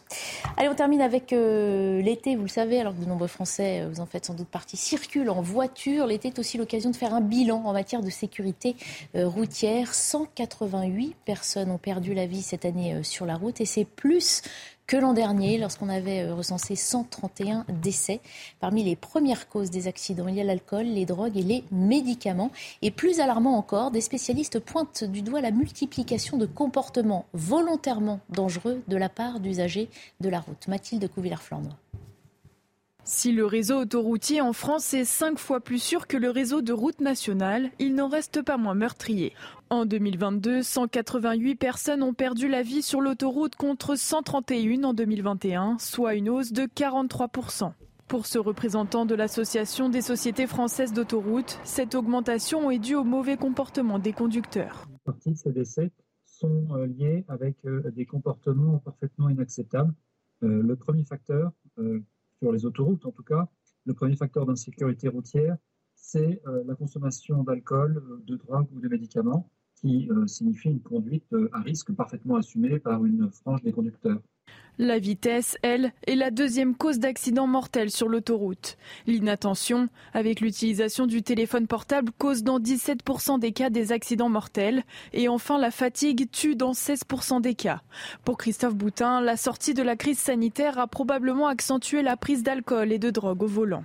C'est un contre-coup euh, des restrictions qui ont été euh, vécues euh, avec difficulté par les Français lors de la crise sanitaire sur ces deux dernières années, ce, facteur est redevenu le, facteur principal. Au total, sur l'autoroute comme sur les routes de campagne, ce sont plus de 3200 personnes qui ont perdu la vie en 2022. Erwan Pario, on rappelle qu'on a quand même fait énormément de progrès en 20 ans. On se souvient d'une époque où on parlait de 5000 morts sur les routes. Malheureusement, ces efforts hein, ne semblent jamais suffisants. Effectivement, c'est des efforts quand même significatifs, puisque vous l'avez dit, euh, ça n'a rien à voir avec mm. euh, les morts euh, des années précédentes. Je crois qu'effectivement, on est dans une société du risque, mais on est aussi dans une société qui n'accepte plus le risque. C'est-à-dire qui voudrait réduire à zéro tous les risques. Mais seulement, c'est impossible. Il y aura toujours des morts sur les routes, quoi qu'on fasse. Donc certes, euh, il faut lutter contre les fléaux que sont l'alcool au volant, la drogue au volant, effectivement, les comportements chrysogènes, voire criminogènes. Mais il faut aussi accepter que quand on prend le volant, il y a toujours une probabilité qu'on ait un accident. Mm. Quand on sort, quand on traverse la route, il y a toujours une possibilité qu'on se fasse écraser. Ça paraît bête, mais il faut aussi accepter de vivre euh, dans une société où il y a un minimum. le risque zéro n'existe pas. Voilà, le risque zéro n'existe pas, mais c'est pas du tout le cas aujourd'hui parce mm. qu'il y a plein d'autres secteurs dont on parle amplement qui sont effectivement le risque explose. Mais je dis juste que sur la route, il faut aussi laisser la liberté au conducteur, parce que sinon, on, en vient où? Enfin, la liberté du conducteur qui peut mettre en danger celle des autres. Non, pas de mettre en danger celle d'autrui, mais ce que je veux dire, c'est que c'est pas en réduisant à chaque fois la vitesse sur les routes mm. qu'on va régler tous les problèmes. c'est là que je voulais en venir aussi, Maître C'est un arbitrage entre les liberté et responsabilité. Les drogues, les médicaments, en tout cas les substances sont mises en cause désormais régulièrement. Ça veut dire oui, c'est que notre société ne va pas bien. Bah, exactement, parce que évidemment c'est irresponsable de conduire en ayant bu, pris des drogues et ou mélangé avec des médicaments. Mm. Mais ça a été dit très rapidement dans le sujet. Si on passe au-delà de ce miroir-là, ce qui est très inquiétant, c'est que c'est aussi euh, le miroir du mal-être de notre société. On sait que les jeunes sont très souvent euh, les, premiers concernés ou par euh, ces accidents aussi, et ce n'est que le reflet de ce que l'on exprime euh, très souvent, il y a la sortie du, euh, du, confinement, bien entendu. On sait que dans notre pays aussi, il y a de véritables efforts à faire en matière de santé euh, mentale avec des jeunes et pas que des jeunes qui sont en souffrance. Et quand vous êtes en souffrance, vous avez ces, les médicaments, bien entendu, et puis vous pouvez basculer dans d'autres addictions. Et, et donc, il y a le répressif, bien évidemment, donc il y a l'homicide routier qui va être mis en place, etc. Mais il y a aussi un gros effort à faire en matière, bien sûr, d'éducation, d'éducation au volant, mais pas que. Il y a aussi, surtout, l'accompagnement du point de vue euh, de santé publique. Et je trouve que c'est intéressant de lier les trois sujets de façon transversale, euh, sans nécessairement juger euh, systématiquement qu'avec un seul prisme. On reprendra nos discussions euh, tous les trois euh, dans un quart d'heure. Il est maintenant temps de réécouter l'interview de 21h15 avec Pierre-Marie Sève ce soir. Bonsoir Pierre-Marie Sève. Bonsoir, bonsoir à tous. Merci d'être avec nous. Vous êtes directeur de l'Institut euh, pour la justice. Un mois après les émeutes qui ont tenu euh, la France en alerte pendant plusieurs nuits, partout en France, on parlait alors de violences urbaines dans les grandes villes, mais aussi en terre rurale. Euh, sur tout le territoire, des symboles de l'État hein, ont été visés, dégradés ou incendiés. Le domicile d'un maire hein, de la région parisienne avait été aussi sauvagement attaqué. Quel regard porte l'homme de justice que vous êtes en quelque sorte hein, sur ces événements un mois après? Alors moi, je, je comparerais ces émeutes à, une espèce de volcan. Vous savez, il y a de temps en temps des éruptions, et puis de temps en temps, il y a régulièrement, tout au long de l'année, il y a des, des petites, euh, la lave est en, est en fusion. Euh, elle travaille voilà, à l'intérieur du volcan. On, on sent toute l'année que le volcan travaille. Et puis de temps en temps, en France, il se trouve que c'est à peu près tous les 20 ans, on a une grosse éruption qui va toucher beaucoup de monde. Euh, donc voilà un petit peu l'image que j'utiliserais. Pour moi, les, émeutes sont le résultat de deux phénomènes principaux, euh, qui sont le, le marasme euh, judiciaire, premièrement. Euh, voilà, la justice, à mon avis, la vie de l'Institut pour la justice, clairement, et de beaucoup de Français, 81% des Français, selon notre dernier sondage, estiment que la justice est trop laxiste, en tout cas avec les, délinquants. Euh, on, a, on peut citer, alors là, ça peut aller beaucoup, ça peut aller très très loin, mais il y a beaucoup de mécanismes de réduction de peine qui ont été mis depuis 20, depuis 30, depuis 40 ans. On les multiplie à n'en plus pouvoir, et euh, bah, in fine, le résultat, c'est quoi? C'est les délinquants se sentent en impunité totale, et donc euh, se sentent euh, capables et se disent, vous savez, les délinquants, ils font un calcul, hein, ils font un calcul rationnel. C'est-à-dire que si le gain espéré de leur crime ou de leur délit euh, est supérieur à la possibilité d'être enfermé puis d'être jugé, eh bien, la question se pose pas. Ils vont piller, ils vont commettre des crimes, ils vont commettre des délits. Donc, euh, donc voilà au niveau de la justice. Et puis l'autre, évidemment, l'autre grand phénomène, la différence de ce qu'en pense le président de la République, je pense qu'évidemment, l'autre grand phénomène, c'est 40 ans d'immigration. Moi, je, n'attaque pas les, personnes en tant que telles et je ne veux pas aller dans les cas individuels, mais c'est évident que depuis l'arrêt du Conseil d'État de 1977, l'arrêt Gisti, la France, l'État français, n'a pas les mains sur la télécommande. Nous, n'avons pas nous sommes au volant d'une soucoupe volante et personne n'a les mains sur le tableau de bord. Parce que l'État français, dans l'arrêt Gisti, n'a pas eu, a eu le Conseil d'État a estimé que l'État n'avait pas le droit de réguler l'immigration. Et depuis, aucun politique n'a pris les mesures qui serait très importante. Il faudrait pratiquement modifier la Constitution aujourd'hui pour le faire. Mais personne n'a pris les mesures nécessaires pour réguler l'immigration, qui est un sujet, euh, excusez-moi, mais quand même absolument central. La démographie, qui sont les gens sur un territoire, c'est tout, c'est pratiquement tout. Euh, donc voilà, pour moi, c'est le résultat de ces, de ces deux grands phénomènes-là. Et là où ça m'inquiète plus, j'ai fait un petit historique, moi, des, des, émeutes urbaines, que j'ai mis sur Twitter il y, a, il y, a, un mois, enfin juste après les émeutes. Et puis j'observais que les premières émeutes urbaines en France, c'était dans un, un, petit quartier euh, de Vaux-en-Velin, qui s'appelait la Grapinière, en 1979. Alors c'était, euh, je vous le fais très rapidement, mais en gros, euh, un voleur euh, de voiture est surpris par des policiers, les policiers le poursuivent, lui rentre dans une maison, il s'ouvre les veines en pensant, naïvement, en pensant que les policiers n'allaient pas l'arrêter s'il était blessé. Ils l'ont tout de même arrêté. Et en sortant du, du, HLM où il s'était réfugié, où il vivait, les autres habitants de la cité ont vu les policiers avec cet homme, ce jeune homme ensanglanté, et sur ce quiproquo, Peut-être qu'on pourrait d'ailleurs faire des parallèles. Hein. Il y a des quiproquos souvent qui sont à l'origine de situations graves. Sur ce quiproquo, les policiers se font caillasser et une voiture est brûlée. On voit, il y a un reportage de France 3 euh, Rhône-Alpes qui le montre très bien. Euh, une voiture brûlée, c'était à l'époque très grave. En 81, là c'est dans une cité à côté, toujours dans la banlieue de Lyon, Vénissieux. Et là on a plusieurs dizaines de voitures brûlées. Puis on a en 82 plusieurs centaines de voitures brûlées, toujours dans les deux mêmes cités de Lyon. En 90, toutes les villes de France qui ont des cités ont des petits, des petits événements liés aux émeutes urbaines. Donc c'est la quatrième étape, 1990. Donc dans toute la France, toutes les villes de France, Pau, Evian, ont, des cités chez elles et elles ont des, des, problèmes, des voitures brûlées. 2005, ce sont toutes les cités de France qui brûlent, tous les, toutes les banlieues de France qui brûlent. 2023, ce sont les centres-villes qui brûlent. On a vu la rue Saint-Féréol à Marseille, on a vu le centre-ville, la rue de Rennes à Paris. Euh, ce sont les centres-villes qui brûlent. Moi, je me dis, la prochaine éruption volcanique qu'on va se prendre dans les émeutes urbaines, ça sera très certainement chez les gens. On a déjà eu un maire qui, qui a été... Enfin, c'est chez lui qu'il y a eu des problèmes. Ça sera certainement chez les gens ensuite. Parce que quand en plus on ajoute, les éléments dont je vous ai parlé, l'élément judiciaire et l'élément migratoire, ils ne sont pas réglés, ils ne seront pas réglés dans les prochaines années. Justement, on va en venir, parce que vous l'avez évoqué euh, dès le début de votre intervention, à, la réaction d'Emmanuel Macron, hein, qui est enfin sorti euh, de son silence. Je me suis gardé de réagir à chaud à dessein, dit-il, faute de quoi, ajoute-t-il, on dit toujours des bêtises. Alors certes, c'est plus prudent, évidemment, mais comment jugez-vous Oui, comment alors ça c'est vous qui le dites. Comment jugez-vous en tout cas cette attitude? Est-ce que lorsqu'on est le garant de l'état de droit et de la sécurité de tous, on n'est pas attendu un petit peu plus rapidement sur ce genre de sujet? Moi, je veux bien entendre cet argument, mais qui est pour moi un argument tout à fait secondaire, que oui, il faut prendre son temps. Le président de la République, sous la Ve République, a une stature particulière, une place particulière, un rôle particulier. Moi, ça, me, convient. Euh, en tout cas, je trouve que là, en l'occurrence, je veux bien entendre cet argument-là.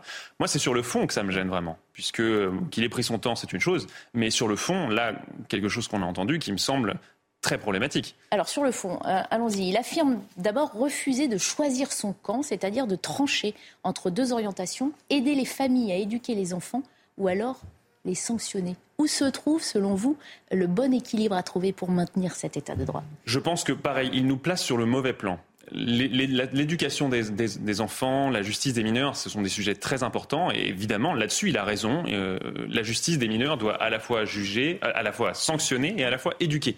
Puisque moi qui ai des enfants, qui ai un enfant très jeune, euh, je sais que la sanction fait partie de l'éducation.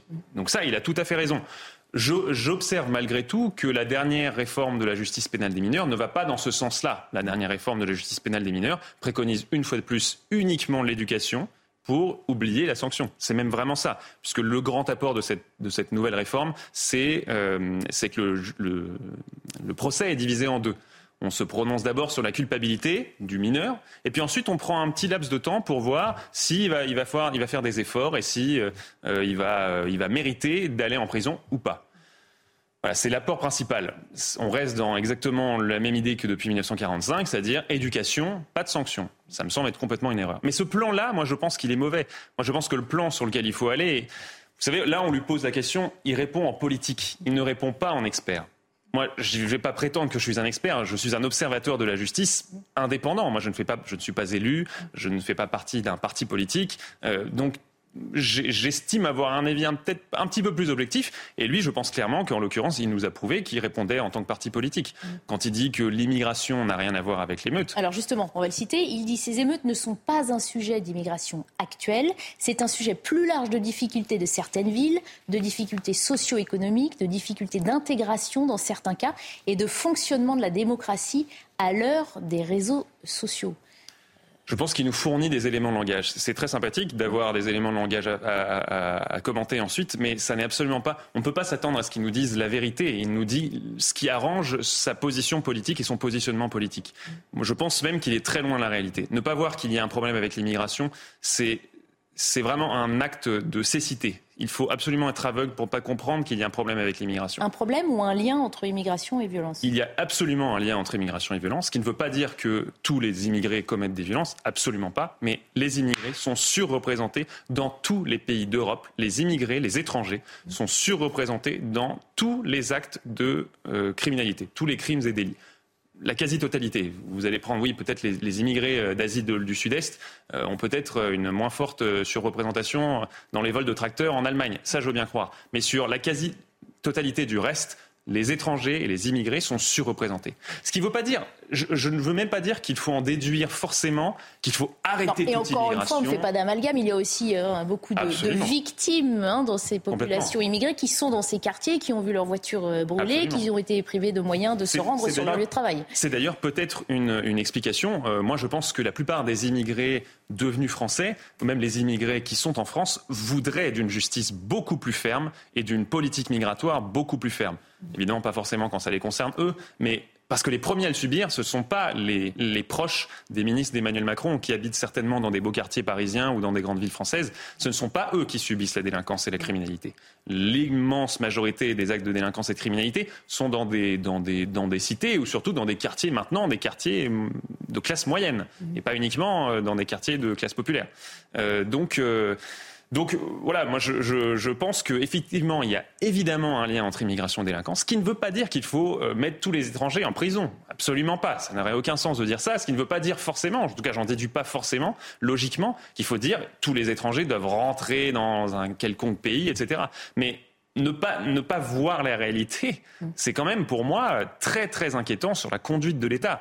Quand euh, l'action de l'État est prise sur des, des axiomes, des bases qui sont erronées, euh, on ne peut pas s'attendre à des bons résultats. Et de toute façon, je ne comprends pas trop pourquoi est-ce qu'il fait ça, parce que ça ne peut, ça n'est que mettre le bouchon sur le, couvercle. sur la marmite. Ça ne peut que grandir et ça peut que faire grandir son opposition à droite. Ça ne peut faire que ça. Et d'ailleurs, ça ne fait que ça depuis 30 ou 40 ans. Alors justement, est-ce que selon vous, l'échec va, va perdurer, l'échec de ces politiques menés finalement par quelques gouvernements que ce soit, hein, de, de tous bords, va perdurer? Est-ce que la, la, société française, qui est pour partir en vacances à l'heure où nous, où nous parlons, euh, sort changer de ces événements? Ou est-ce que malheureusement bah, la vie va reprendre comme avant en septembre sans que rien ne change? Eh bien, un changement, le, changement de la réalité est effectif depuis très longtemps. C'est-à-dire que la criminalité a explosé en France. On prend ne serait-ce que le, nombre d'agressions. Les coups et blessures volontaires en France, en 1988, vous en aviez 40 000 par an. Aujourd'hui, on en a 300 000 par an. Tous les ans, on prend 10 ou 15% d'augmentation.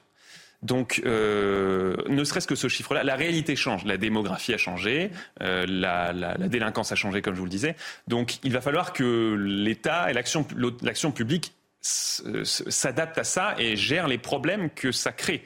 Et malheureusement, Emmanuel Macron, en disant qu'il ne changera rien à sa politique pénale et à sa politique migratoire, il nous dit euh, on ne va pas s'adapter aux problèmes qui sont créés. On ne va pas s'y adapter. Donc moi je pense que certainement que là, d'ici les prochaines années, en tout cas peut-être d'ici 2027, a priori les choses ne vont pas changer, elles vont donc continuer à empirer, puisque tout, tout, le temps que nous attendons.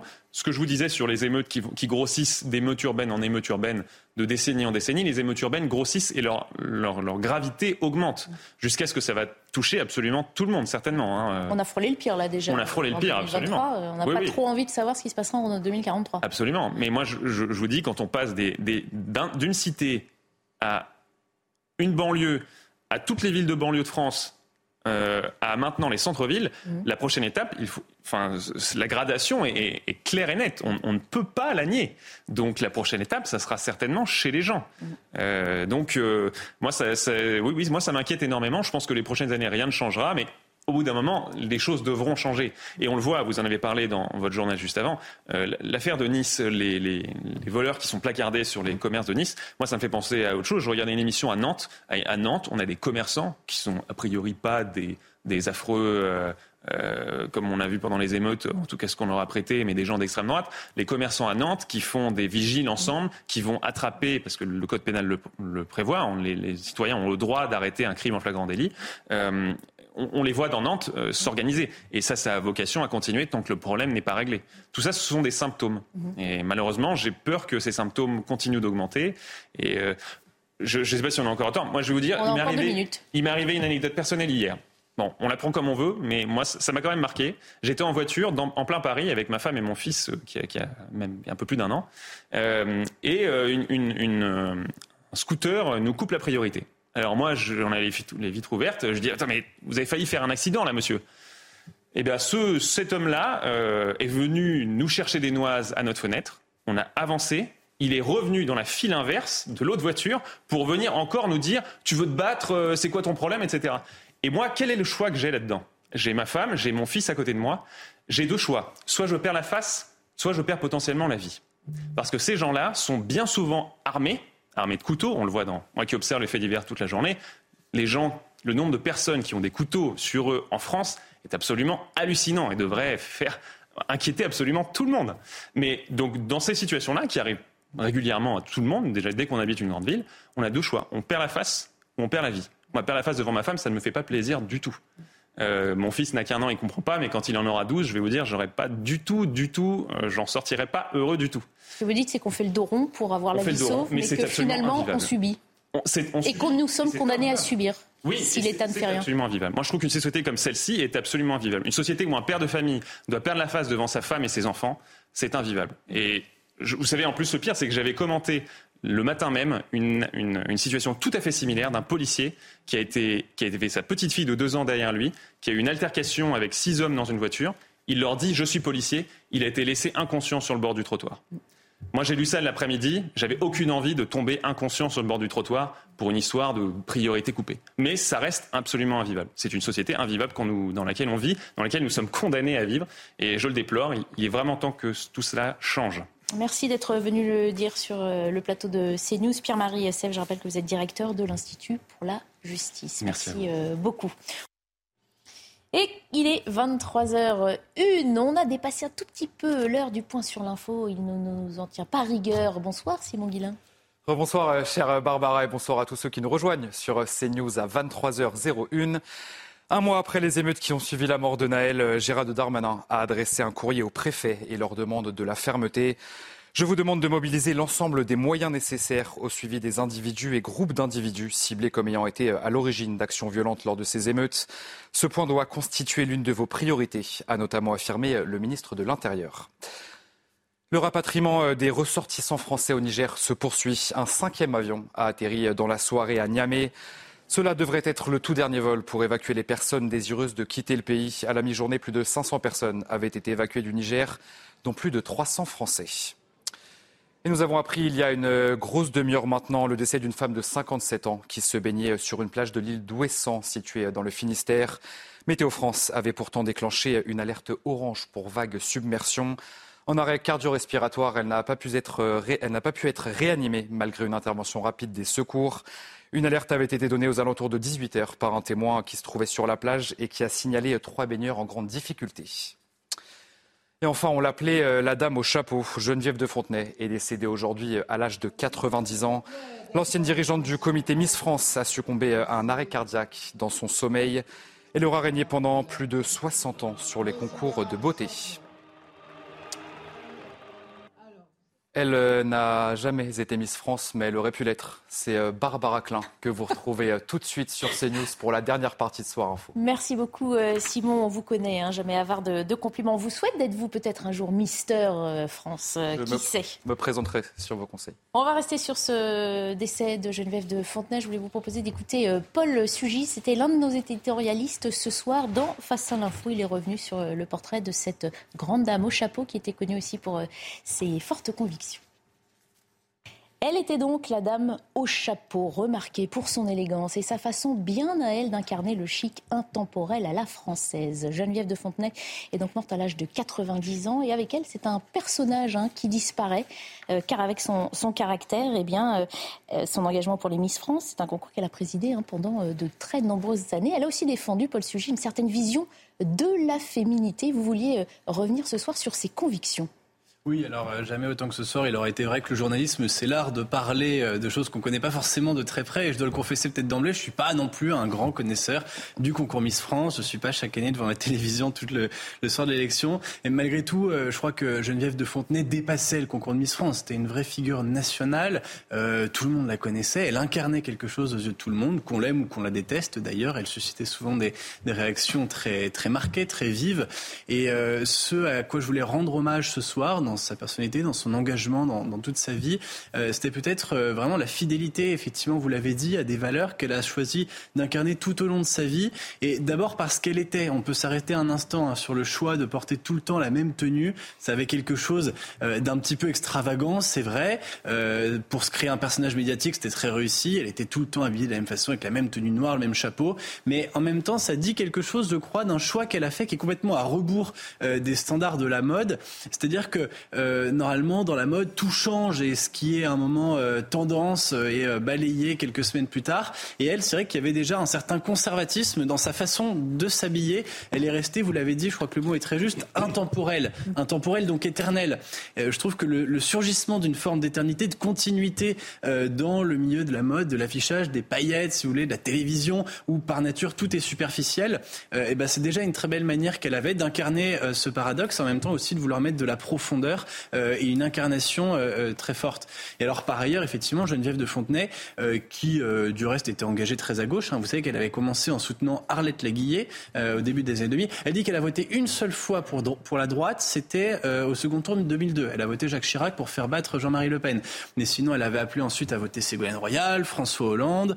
Euh, je crois qu'elle était à un meeting d'Emmanuel Macron il y a quelques années parce qu'elle avait été traînée là par euh, son ami Gérard Collomb à Lyon en, en 2017. Mais enfin bon, ça restait une femme, si vous voulez, qui campait sur des positions humanistes de gauche, mais qui, c'est vrai, avait une vision de la société plutôt conservatrice et elle l'a exprimée à de multiples reprises. Alors notamment, elle s'était rendue, ça lui a valu beaucoup euh, de, critiques, hein, à une manif pour tous en 2016. Elle avait déjà pris publiquement position contre euh, la loi euh, Taubira ouvrant le mariage et l'adoption de personnes de même sexe. Elle avait réitéré son engagement aussi contre la PMA pour toutes, contre la gestation pour autrui. Elle a fini par franchir le pas. C'était euh, le 16 octobre 2016 sur la place du Trocadéro et elle s'était adressée aux, militants de la manif pour tous avec une prise de parole qui, je crois, montrait assez bien la façon dont elle regardait au fond le monde changer et en même temps la permanence de certaines valeurs. Elle avait rappelé son histoire puisqu'elle avait dit aux manifestants ce jour-là J'appartiens à une famille nombreuse, j'ai neuf frères et sœurs et mes parents m'ont inculqué des valeurs. Mes valeurs, c'est d'avoir de la dignité en toutes circonstances, d'avoir le respect de soi et le respect des autres. Et elle avait dit avec son ton qu'on lui connaissait bien, eh bien, ça se perd, ça se perd. Elle avait répété ça deux fois. C'est vrai qu'elle avait une voix aussi. Hein, bah, elle avait une voix qui participait évidemment de son personnage. C'était tout était de la construction chez elle jusqu'à son nom de famille qui n'était pas, s'appelait pas de Fontenay à l'état civil, mais au, sein de cette construction, de cette superficialité, encore une fois, euh, des paillettes et du jeu médiatique qu'elle incarnait, bah, il y avait voilà cette, euh, cette fidélité très forte à une certaine vision euh, des mœurs, mais derrière à une vision de la femme.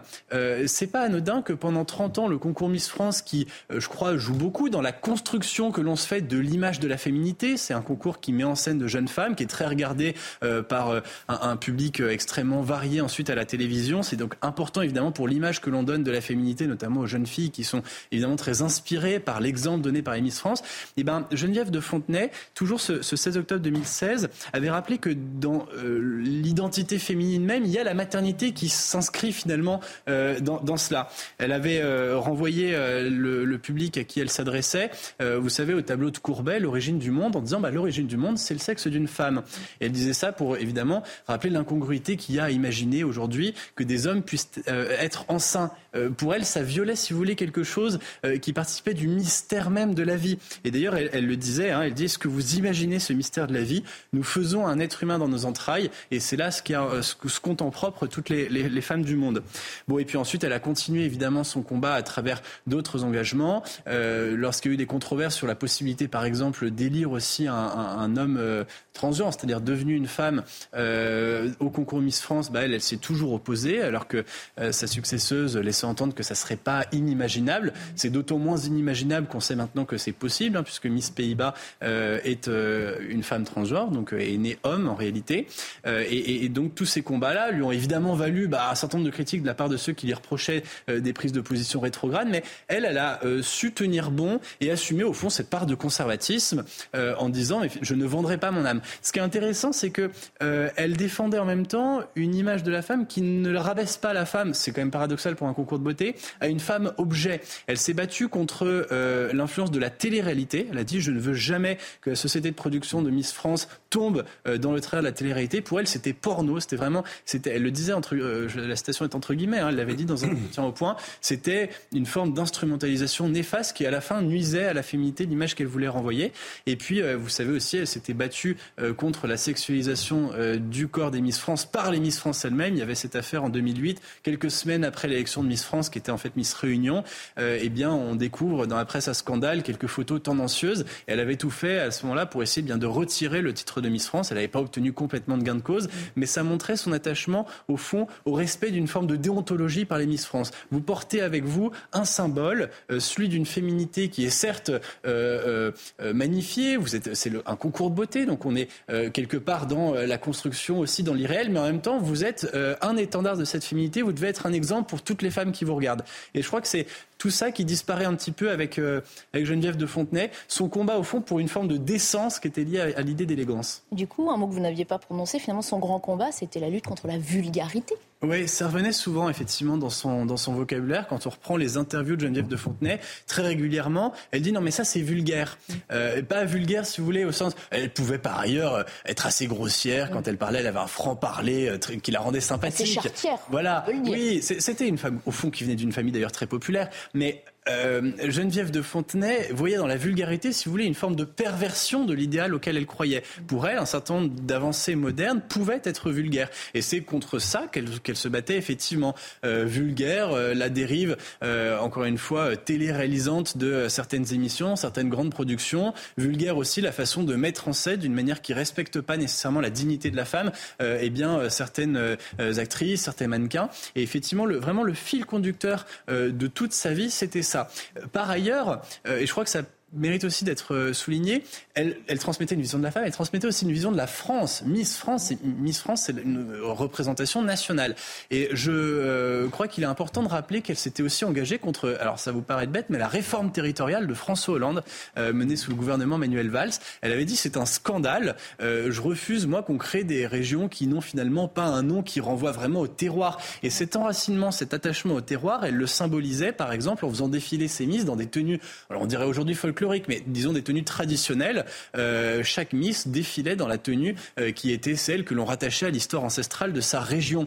Et elle avait euh, rappelé dans une de ses interviews, donc où elle parle de cette réforme territoriale, elle fulminait. Non, non, non, nous continuerons à faire nos écharpes avec les titres évocateurs de nos régions, comme la Provence, et c'est très beau, elle dit comme la Provence qui sent bon la lavande et Marcel Pagnol, et de citer tous les petits pays qui font cette France si attachante, le Béarn, le Rouergue, le Quercy, la Cerdagne, l'Artois, la Flandre, le Berry, le Limousin elle était attachée à cette France charnelle et c'est je crois ce qui a fait aussi le succès de ce show télévisé euh, qu'était Miss France pour les générations entières euh, de jeunes femmes ou de jeunes hommes d'ailleurs euh, ou de Français tout court qui l'ont qui l'ont regardé. Mmh. C'était un petit côté désuet, hein, ceux qui critiquent disaient désuet, mais d'autres disent c'est la défense des, des, valeurs. désuet ou intemporel, quelque chose qu'elle souhaitait ne pas, voir disparaître et qui peut-être lui survivra d'ailleurs. Bon.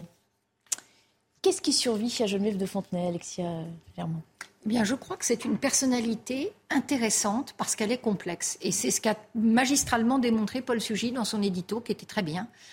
Euh, pourquoi complexe? Parce qu'on voit bien qu'elle a su allier euh, féminisme, concours de beauté, bien sûr. Euh, Ce n'était pas une évidence. Et pourtant, a elle, a réussi cela. également pour son engagement politique une femme profondément euh, de gauche et en même temps avec euh, euh, un dégagement avec la manif pour tous. Donc c'est une complexité intellectuelle évidente de, de, de structuration.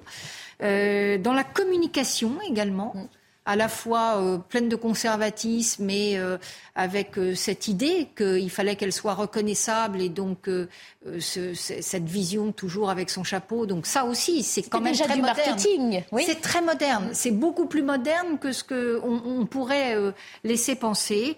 Et puis, bien sûr, sur la partie plus économique, en fait, une femme qui a su ben, monter une entreprise être à sa tête pendant 34 ans, et dans un monde qui était futile, et pourtant, elle n'était que ordre, rigueur et travail. Bien résumé. Erwan Barrio, vous regardez, les... vous regardez peut-être quoi, les concours Miss France euh, Oui, ça m'arrive. Effectivement, c'est un rendez-vous important pour tous les Français. Et Geneviève de Fontenay était vraiment la personne qui avait su fédérer autour d'elle euh, tous ces Français pendant de nombreuses années. Elle incarnait euh, le vrai féministe le vrai féminisme que n'incarne pas Sandrine Rousseau, c'est-à-dire un féminisme intégral qui défend la femme de manière totale, euh, y compris la femme en tant qu'être physique, parce que le, féminisme ne peut pas nier la femme en tant qu'être physique. Et Geneviève de Fontenay nous en a fait la démonstration.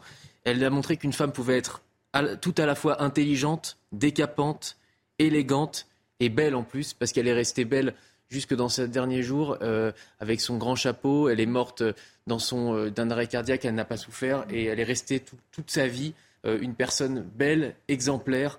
Elle avait son, grand chapeau qui la caractérisait. Et ce soir, c'est nous qui lui tirons notre chapeau. c'est joli, Juan Barrio. Euh, l'actualité, euh, c'est aussi ces trois avions hein, qui ont ramené à Paris et à Rome hein, pour évacuer, qui ont ramené à Paris et à Rome des ressortissants du Niger. Ils sont des centaines de Français, d'Italiens et aussi issus d'autres nationalités. Évacuations qui font suite, vous le savez, au putsch de la semaine dernière dans ce pays stratégique d'Afrique de l'Ouest. Des évacuations de Français qui devraient être terminées ce soir c'est ce qu'affirment les autorités. Avant d'évoquer ce retour d'expatriés et la suite éventuelle concernant la situation du Niger, on va entendre ces Français qui ont fui. Reportage à leur arrivée à l'aéroport de Roissy de Maureen Vidal. Très tôt ce matin, le deuxième avion des forces aériennes françaises en provenance du Niger s'est posé sur le tarmac de l'aéroport Roissy-Charles de Gaulle. À son bord, des centaines de familles avec de jeunes enfants. Ils ont fui l'insécurité à la suite du coup d'État du général Tiani. C'est toujours bien d'être rentré. On verra dans les jours et semaines prochaines euh, comment ça va évoluer là-bas. Et nous qui, qui, sommes assez attachés, on va suivre ça avec attention. Je suis content d'être ici. Je ne sais pas qu'est-ce qui va se passer euh, là-bas. Les choses sont un peu étendues. Quand, quand on s'expatrie dans ce type de pays, on sait que c'est quelque chose qui peut potentiellement arriver. Sur place, les forces de l'ordre, la Croix-Rouge, ont été déployées. Des bus également ont été mis à disposition. Les ressortissants français, soulagés d'être arrivés en France, restent quand même attristés. Car derrière eux, ils abandonnent leur vie au Niger et pour certains, leur famille. Outre la majorité de Français à bord de l'avion, il y avait également des Nigériens, des Belges, des Portugais, des Éthiopiens, mais aussi des Libanais. 513 personnes ont déjà été évacuées, dont plus de 350 Français. Alexia euh, Germont, c'est évidemment rassurant, hein, mais peut-être finalement toujours inquiétant ou synonyme d'échec que de voir des ressortissants euh, français être rapatriés au pays. Oui, en tout cas, signe de l'instabilité euh, pour nos concitoyens. Et puis, je trouve qu'on n'insiste jamais assez sur ce que ça représente, en fait. Ça représente le fait de laisser derrière soi, dans un temps extrêmement court, une vie qu'on s'est construite, même si elle est temporaire là-bas, parce que parfois vous avez des expatriés qui, euh, qui, sont en, entre deux. Mhm. Euh, mais c'est très violent aussi euh, pour les expatriés.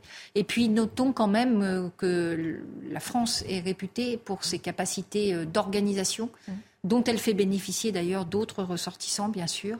Et une fois encore, ça a été le cas. Donc je trouve qu'il faut saluer la capacité de nos hommes sur place à organiser cela dans des conditions de sécurité. Erwan Barrio, ça vous parle ce genre d'événement? Parce que vous avez connu le, coup d'État au Mali. Effectivement, euh, j'ai été amené à, travailler avec euh, le Mali à l'époque. Et d'ailleurs, le président de la République, ça a été révélé par euh, vos confrères du Canard enchaîné, a sermonné aujourd'hui même mmh. le euh, le chef du renseignement en disant après le Mali, le Niger, ça commence à faire un petit peu beaucoup. En disant on n'était pas au courant, on n'a rien vu venir. on n'a rien vu venir. C'est toujours la même chose. Et c'est vrai qu'au moment du coup d'État au Mali, il y avait ce même sentiment d'irréalité, de dire finalement qu'on ne peut pas perdre le Mali. Bah là, c'est un petit peu ce qui est en train de se passer aussi. Il y a euh, de nombreux enseignements à tirer de, de ce coup d'État au Mali et de nombreux parallèles qu'on peut faire. Le premier parallèle et la première question qui se pose, c'est celle de l'implication ou non de la Russie. On en sait peu encore aujourd'hui. Mm. Il y a des, euh, drapeaux russes euh, sur place, mais euh, la Russie n'a pas encore reconnu les putschistes, contrairement au Burkina Faso et au Mali. Mm. Donc c'est à, suivre. C'est une différence quand même avec le coup d'État malien à l'époque, puisque la Russie avait été le premier État à reconnaître mm. le, nouveau régime. Et à l'époque, sur les quatre organisateurs du coup d'État, deux avaient suivi une formation l'année en Russie l'année qui avait précédé le, putsch. Là, ça semble pas être le cas. C'est une situation qui est beaucoup plus complexe que celle du Mali. Est-ce qu'on peut revenir juste, puisque vous disiez avoir vécu euh, ce genre de situation, qu'est-ce qu'on ressent pour imaginer ce qu'ont vécu ces Français lorsqu'il se passe ces événements bah, On se sent vraiment euh, abandonné. Euh, bon, là, c'est pas le cas, parce que les... apparemment, ça s'est bien passé, mais on se sent vraiment au milieu de nulle part et on se dit Là, on parle de quelques centaines de. Ça change en, une heure la situation euh, bah, En fait, on se dit euh, qu'on peut tout perdre et que si la situation vient à dégénérer, euh, on peut perdre même jusqu'à la vie. Donc, après, les autorités au Niger savent les conséquences qui ne manqueront pas d'arriver si elles s'en prennent aux Français. Donc, effectivement, elles sont suffisamment intelligentes pour ne pas le faire. Mais, mais forcément, quand on est dans cette situation, on n'évalue pas euh, tout, le, toutes les, considérations politiques et c'est le danger, le sentiment du danger qui prime dans ces cas-là. Il nous reste quelques minutes pour évoquer une autre actualité, car chaque année on l'évoque et chaque année c'est à une date différente. En ce 2 août, nous avons atteint le jour du dépassement, ce fameux jour où l'humanité a déjà consommé l'ensemble des ressources que la Terre peut régénérer en une année. Un jour qui arrive donc bien plus tôt depuis une cinquantaine d'années. On écoute les précisions d'Adrien Spiteri. La surpêche, l'abattage en masse des arbres, ces actions humaines ne sont pas sans conséquences. À partir de ce mercredi 2 août, l'humanité contracte une dette écologique, comme l'explique l'ONG WWF sur ses réseaux sociaux. Alerte rouge pour la planète bleue. Ce mercredi 2 août, nous avons consommé toutes les ressources que notre planète peut régénérer en une année. L'humanité vit donc à crédit sur la nature. Depuis plus de 50 ans, le jour du dépassement arrive bien plus tôt. En 1970, il se situait le 29 décembre, début septembre en 2000, puis début août à partir des années 2010. Depuis dix ans, la date reste stable, mais pour les experts du GIEC, la réduction du dépassement est trop lente. Pour y parvenir, la priorité est de réduire au maximum les gaz à effet de serre. Si l'humanité vivait comme la moyenne des Français, il faudrait 2,9 terres pour faire face à ses besoins. Alors on précise toutefois que cette année, cette date semble avoir reculé de 5 jours par rapport à l'année dernière. Formidable, se dit-on. Bonne nouvelle, mais pas du tout. Les scientifiques expliquent que cela est dû à un changement du calcul, que les avancées réelles représentent moins d'un jour et que la réduction est de toute façon bien trop lente par rapport à l'urgence. On ne sait plus trop, Alexia euh, Germont, comment on doit du coup prendre cette nouvelle. Bah, on sait en tout cas que le sujet, maintenant, tout le monde l'a intégré, euh, évidemment, dans le, la façon dont on euh, aborde l'ensemble des gestes quotidiens, bien entendu. Ça, c'est pour ce que nous, nous pouvons faire à notre niveau individuel. Et beaucoup de Français les font. Et hein, beaucoup ces de Français hein, les euh. font. Ça, ce ce n'est pas le sujet. Le vrai sujet maintenant, c'est comment on transforme notre économie, comment on arrive à avoir euh, peut-être un peu plus de sobriété. C'était un sujet qu'on évoquait sur votre plateau il y a quelques jours, mais euh, comment on arrive à avoir un peu plus de sobriété, d'intelligence finalement, de prise de conscience dans euh, notre façon de, de consommer, mais surtout de produire. Et puis, et puis sans tomber dans la décroissance, parce qu'il faut arriver. nous, enfin, je sais qu'au sein de- au sein de France Audacieuse, on est vraiment des partisans euh, très fermes euh, de l'innovation, du changement par la science, évidemment. Donc, on pense qu'il n'y a pas qu'une écologie euh, punitive, bien entendu, pour arriver à, faire évoluer ce jour du dépassement dans le bon sens. Erwan Barillot, et pourtant, on le rappelle, hein, donc de nombreux Français qui sont de bons élèves, hein, essayent de faire des efforts et pourtant, pas un jour ne passe où on ne nous parle pas de réduire notre empreinte carbone. On sent que la pression, elle est forte, elle peut être excessivement forte tous les jours. La solution ne passera pas par la culpabilisation des consommateurs, mais par une véritable politique des grands travaux et de la planification. Mm. Il faut à un moment donné que le président Macron se saisisse de ces questions, pas seulement pour faire des petits ajustements budgétaires, pour donner des crédits d'impôt par-ci par-là, mais pour décider, et ça doit être un sujet régalien, l'environnement. Euh, le problème, c'est que on est sorti de cette époque-là, c'est la grande époque du gaullisme, où effectivement euh, le général survolait une zone en hélicoptère et disait là, il y aura une centrale nucléaire. Aujourd'hui, euh, c'est très- la- les situations sont toujours beaucoup plus complexes. Il y a des associations. euh, les, on parlait tout à l'heure de la société des individus. Non, il faut à un moment donné que le politique décide, tranche et fasse les investissements, la planification, les grands travaux nécessaires. La Ce que planification, vous dites, peut- c'est que les mots sont là de la part du chef de l'État, mais les actions... les actes ne sont euh, pas là. Il y a des petits actes à la marge, mais c'est aujourd'hui une grande politique dont on a besoin. Et la planification, ça ne peut pas être juste un Marocain laissé à François Bayrou. Mm. C'est quelque chose euh, qui Le doit avoir une plus grande ampleur. Le commissariat au plan, euh, en son temps, a permis euh, la construction de grands travaux, de grands. Et puis, en plus, sur les projets comme ça de, de long terme, c'est extrêmement fédérateur. C'est-à-dire qu'on on peut très bien euh, mettre du récit collectif sur des obligations euh, de transition. Et c'est ça qui est Sauf intéressant. qu'on a eu des conventions citoyennes, Mais c'est pas une question de climat. Est-ce que finalement on n'abreuve pas les Français Non. de trop d'informations qui ne se transforment en rien de concret et qui finissent par les, Il les y a perdre? un objectif. Il faut savoir comment on, la- on- par quelle route, quelle autoroute on emprunte, avoir une colonne vertébrale commune qui, est- qui- qui rassemble tout le monde. Et euh, on se dit, au lieu d'éparpiller, moi je, je pense qu'un des sujets que l'on a dans les politiques publiques, c'est l'éparpillement, hormis le fait que nous n'avons plus l'argent qu'il faut pour faire un certain nombre de travaux qui sont nécessaires.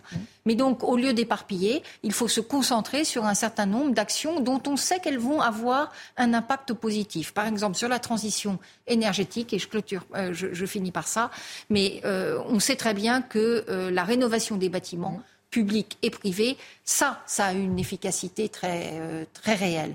Donc, mettons le paquet. Le mot est dit. On va tenter de ne pas dépasser euh, les compteurs ni l'horaire. Le temps de vous remercier, Alexia Germain et Erwan Barrio, d'avoir participé à notre émission. On rappelle la parution de votre euh, roman. Moi, Oméga, Erwan Barrio, aux éditions euh, Bouquin. On n'a pas parlé d'intelligence artificielle ce soir, peut-être La prochaine fois. En tout cas, ceux qui s'y intéressent peuvent se plonger dans, dans votre bouquin. Ça fait froid dans le dos, croyez-moi. Bonne soirée à tous. À suivre le journal de Simon Guillain. Je vous retrouve euh, demain sur l'antenne de CNews. Bonsoir à tous, très heureux de vous retrouver sur CNews pour votre grand journal de la soirée. Et à la une, un mois après les émeutes qui ont suivi la mort du jeune Naël, Gérald Darmanin a adressé un courrier au préfet et leur demande de la fermeté. Je vous demande de mobiliser l'ensemble des moyens nécessaires au suivi des individus et groupes d'individus ciblés comme ayant été à l'origine d'actions violentes lors de ces émeutes. Ce point doit, constituer l'une de vos priorités, a notamment affirmé le ministre de l'Intérieur. Et un mois après, eh les habitants des communes les plus touchées restent forcément sous le choc. C'est le cas notamment à l'Aïle-les-Roses. Souvenez-vous, dans cette ville du Val-de-Marne, c'est dans cette ville du Val-de-Marne que le domicile du maire Vincent Jeanbrun avait été attaqué. Et l'une de nos équipes est retournée sur place. Fabrice Elsner et Dounia Tangour. Un mois après cette nuit qui a marqué tous les esprits, place désormais au calme à l'Aïle les Roses. La vie a repris son cours, mais les habitants restent toujours sous le choc après les violentes émeutes et l'attaque et tentative d'assassinat perpétrée au domicile du maire. Ça a été inadmissible, c'est révoltant. Tout le monde l'a dit, hein. on ne s'attaque pas à, la maison euh, comme ça avec euh, quelqu'un dedans. Ça fait peur, ça se passait le soir, et puis ils ont tout, tout abîmé. Malgré le retour à la tranquillité, les rues de la commune d'Île-de-France portent encore les stigmates de ces nuits de violence. La population craint de nouveaux débordements de la jeunesse et pointe également la responsabilité des parents. Et que les jeunes maintenant ils font n'importe quoi, ils, ils, ne sont plus éduqués par les parents. Puis c'est tout. Ah oui, il y a beaucoup. Euh, il faudrait un peu les, les enfants qui soient un petit peu serrés quand même. Bâtiments détruits, abribus saccagés, un mois après ces émeutes urbaines. Comme de nombreuses villes, la île Rose tente de se relever doucement et s'active à la reconstruction. Et toujours un mois après les émeutes, Emmanuel Macron s'est exprimé au Figaro Magazine. Le chef de l'État a livré son analyse de ces violences urbaines qui ont touché le pays et qui impactent encore aujourd'hui les commerçants. Et pour le président de la République, eh bien, ce n'est pas un sujet d'immigration actuelle. Les précisions de Thomas Bonnet du service politique. Le président de la République dit avoir voulu prendre son temps et ne pas réagir à chaud. Au Figaro Magazine, il confie donc son analyse un mois après les émeutes urbaines, une séquence qui n'est pas selon lui un sujet d'immigration actuel, mais un sujet plus large des difficultés socio-économiques et d'intégration, présentant la France comme un pays d'immigration et qui continuera à l'être. Emmanuel Macron prône une intégration de manière diffuse et revient sur la sociologie des individus interpellés lors de ces émeutes et les débats qu'elle a suscités. Quand on regarde les choses de manière lucide, 90% des personnes interpellées sont des Français. Après, on n'a pas de statistiques ethniques dans notre pays. Il y a des Français issus de l'immigration, d'autres qui ne sont pas issus de l'immigration. Je n'aime pas le débat sur les prénoms parce qu'il a été convoqué à toutes les sauces. Sur les familles, Emmanuel Macron prône le en même temps, accompagner et responsabiliser. Sur un volet plus politique, le chef de l'État promet de faire son maximum d'ici la fin de son mandat en 2027 pour arrêter euh, les extrêmes. Il promet ainsi une initiative politique d'ampleur d'ici la fin du mois d'août, sans en préciser euh, la nature. Enfin, en ce qui concerne la rentrée et le projet de loi immigration, le chef de l'État n'exclut pas un recours à la Constitution et donc un nouveau 49-3. Dans le reste de l'actualité, une partie de la gauche appelle à manifester le 23 septembre prochain contre les violences policières. Des syndicats dont la CGT, plusieurs partis politiques ainsi que des ONG appellent les Français à se mobiliser dans la rue. Et de leur côté, eh les syndicats de police ne cachent pas leur inquiétude. Godéric Bay, Clotilde Payet. Dans un communiqué signé par près de 50 associations, plusieurs groupes politiques appellent à redescendre dans la rue pour exprimer leur colère. Ils réclament notamment l'abrogation de la loi de 2017 sur l'assouplissement des règles en matière d'usage d'armes à feu par les forces de l'ordre. On part sur, euh, sur une haine anti-flic. Alors bien sûr, sur la planète bisounours, comme eux, j'aimerais qu'il n'y ait pas de police et qu'il n'y ait pas de, voleurs et qu'il n'y ait pas de, de gendarmes. Ce serait bien. Une manifestation redoutée par certains qui se souviennent de la violence des récentes émeutes. Les manifestants ont le droit de s'exprimer. La contrepartie, bah, bien évidemment, c'est que ça se fasse euh, au moins dans le respect euh, des choses et des gens. D'autres y voient une occasion de réformer la police. Il faut vraiment euh, comment dire, mieux former les, policiers dès le début parce qu'en trois mois, en fait, ils peuvent déjà avoir une arme sur eux. Alors que la fronde des policiers et les émeutes ont ravivé des tensions, la manifestation se déroulera dans un climat social bouillant. Sarah El Haïri était sur notre antenne ce mercredi après-midi et elle a réagi à cet appel à manifester. La secrétaire d'État chargée de la biodiversité juge ses propos honteux et elle parle d'un appel au désordre. Écoutez. C'est de l'outrance, c'est de l'outrage et pour le coup, euh, euh, c'est toujours euh, très honteux comme propos. Les hommes et les femmes que j'ai toujours vus, que j'ai toujours croisés, qui servent nos forces de sécurité intérieure, police ou gendarmerie, c'est des hommes et des femmes qui s'engagent pour protéger, pour servir. C'est honteux. C'est honteux et pour le coup, par contre, ce qui est encore plus malheureux, c'est que ça n'étonne plus quand ça vient, non, quand ça vient malheureusement d'un certain nombre de partis politiques. Je pense évidemment à la France insoumise et la police nationale en particulier. C'est une une des fonctions publiques qui est la plus contrôlée dans notre pays, qui est extrêmement contrôlée la justice tranche à chaque fois. on est dans un état de droit. Encore une fois, ceux qui essayent de mettre bah, la chienlit dans le pays, c'est ceux qui essayent d'opposer les Français entre eux, les Français face à la police ou face aux enseignants, et c'est ceux qui appellent au désordre. Certains commerçants français sont excédés, victimes de vols. Ils ont décidé d'afficher les photos des voleurs sur la devanture de leur magasin. Une pratique illégale, certes, mais nécessaire selon eux avec la recrudescence des vols. Un commerçant d'Amiens a même décidé de créer une association. Les précisions de Kylian Salé. Placarder les visages des voleurs sur leur magasin, voici la technique de plusieurs commerçants niçois. L'objectif est de dissuader des commerçants prêts à tout pour lutter contre ces vols, quitte à bafouer la présomption d'innocence.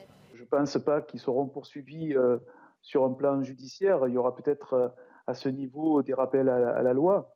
Euh, en revanche, le risque, c'est aussi d'avoir des représailles de la part des voleurs.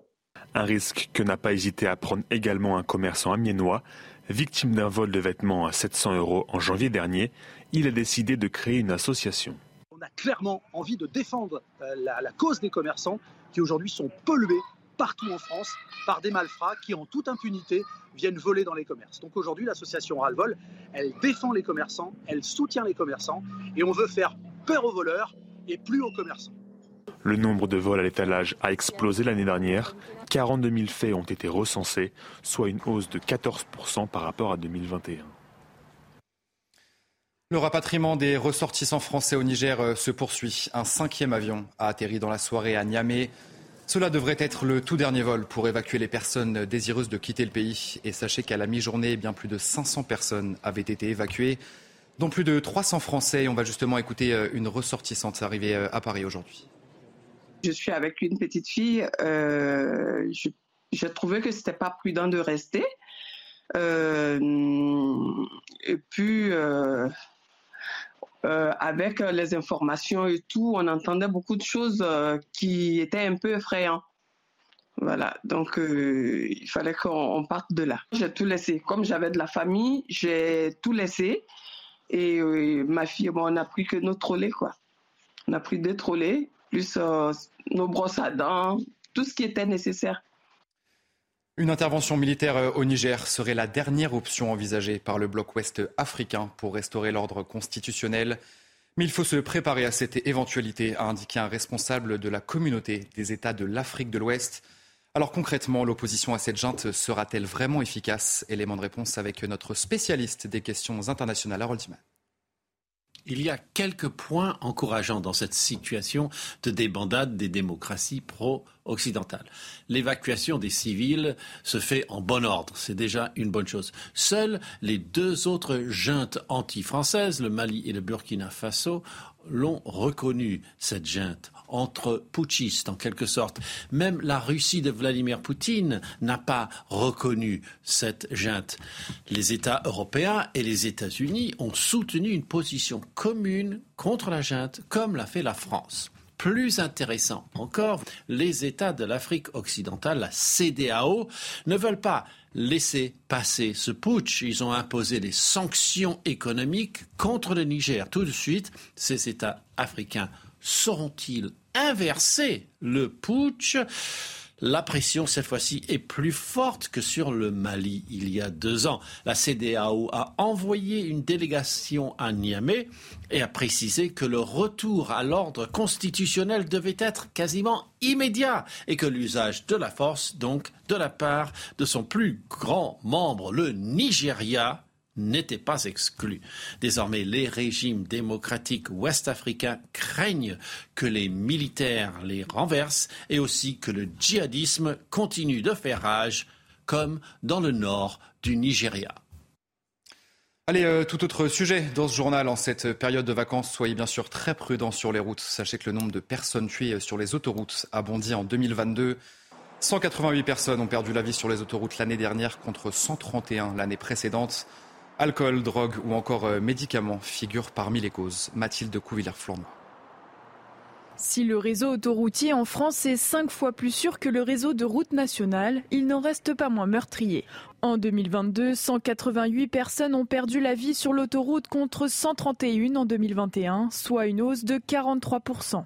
Pour ce représentant de l'Association des sociétés françaises d'autoroutes, cette augmentation est due au mauvais comportement des conducteurs. Une partie de ces décès sont euh, liés avec euh, des comportements parfaitement inacceptables. Euh, le premier facteur, sur les autoroutes en tout cas, le premier facteur d'insécurité routière, c'est la consommation d'alcool, de drogue ou de médicaments, qui signifie une conduite à risque parfaitement assumée par une frange des conducteurs. La vitesse, elle, est la deuxième cause d'accident mortel sur l'autoroute. L'inattention, avec l'utilisation du téléphone portable, cause dans 17% des cas des accidents mortels. Et enfin, la fatigue tue dans 16% des cas. Pour Christophe Boutin, la sortie de la crise sanitaire a probablement accentué la prise d'alcool et de drogue au volant. C'est euh, un contre-coup euh, des restrictions qui ont été euh, vécues avec difficulté par les Français lors de la crise sanitaire sur ces deux dernières années, ce, facteur est redevenu le, facteur principal. Au total, sur l'autoroute comme sur les routes de campagne, ce sont plus de 3200 personnes qui ont perdu la vie en 2022. Je vous propose à présent d'écouter euh, Pierre Lagache, vice-président de la Ligue contre la violence routière. Il souhaite que la justice soit plus ferme contre les automobilistes au comportement dangereux crois qu'il faut agir sur d'autres leviers, et c'est malheureusement, je euh, celle euh, de la peine euh, prononcée. On observe encore trop souvent dans les tribunaux, y compris dans des, dans des cas extrêmement déviants, dans des, dans des situations avec récidive, etc., des peines finalement qui, ne sont pas à la hauteur de, de ce qu'attendent les victimes. Il ne s'agit pas de rentrer dans une surenchère, mais de poser des peines qui soient quand même euh, sensé par rapport euh, à la hauteur des délits et des conséquences générées par ces délits. Dans le reste de l'actualité, un traitement préventif contre la bronchiolite des nourrissons euh, arrive en France au mois de septembre. La Haute Autorité de Santé a en effet émis un avis favorable pour la prise en charge de ce traitement développé par Sanofi et AstraZeneca. Selon certains pédiatres, 8 hospitalisations sur 10 pourraient être évitées avec ce traitement. C'est ce qu'affirme le docteur Brigitte Viré. C'est l'intérêt parce qu'il existait déjà euh, un, traitement, mais qui était que pour les grands prématurés et qui nécessitait de faire une injection par mois.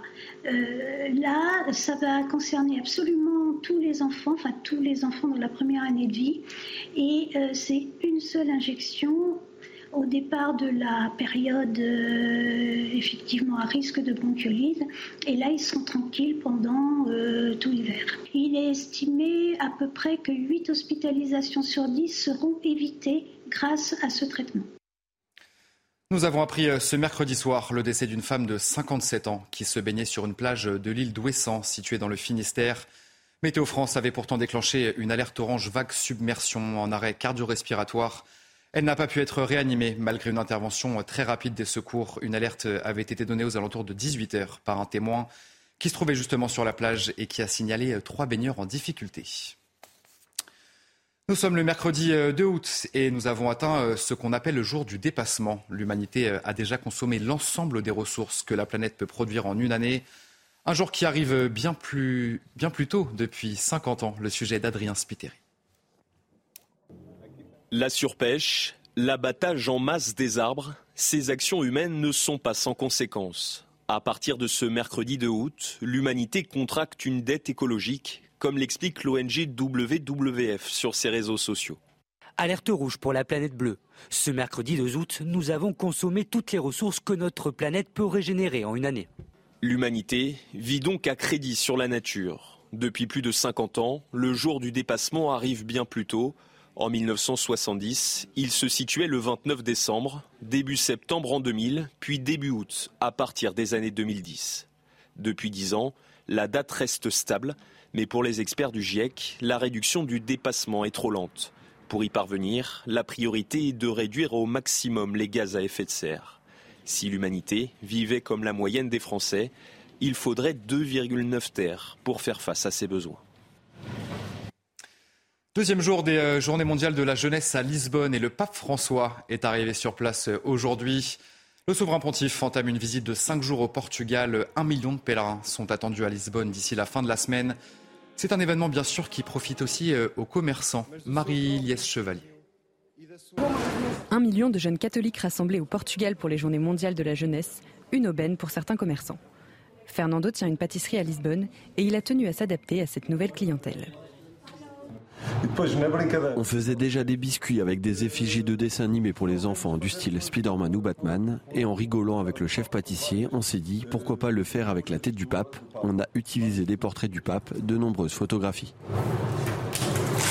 Avec ses sablés à l'effigie du pape François, Fernando espère donc augmenter ses ventes. Je suis sûr que durant la semaine, nous allons doubler la recette quotidienne. Et en termes de visibilité, cela va être fantastique pour notre capitale Lisbonne et pour le Portugal tout entier. Le tourisme au Portugal se portait déjà bien. Cette nouvelle visibilité avec la visite du pape va encore l'améliorer. Au-delà de la restauration, c'est également l'hôtellerie et les transports qui devraient donc profiter pleinement de cet événement.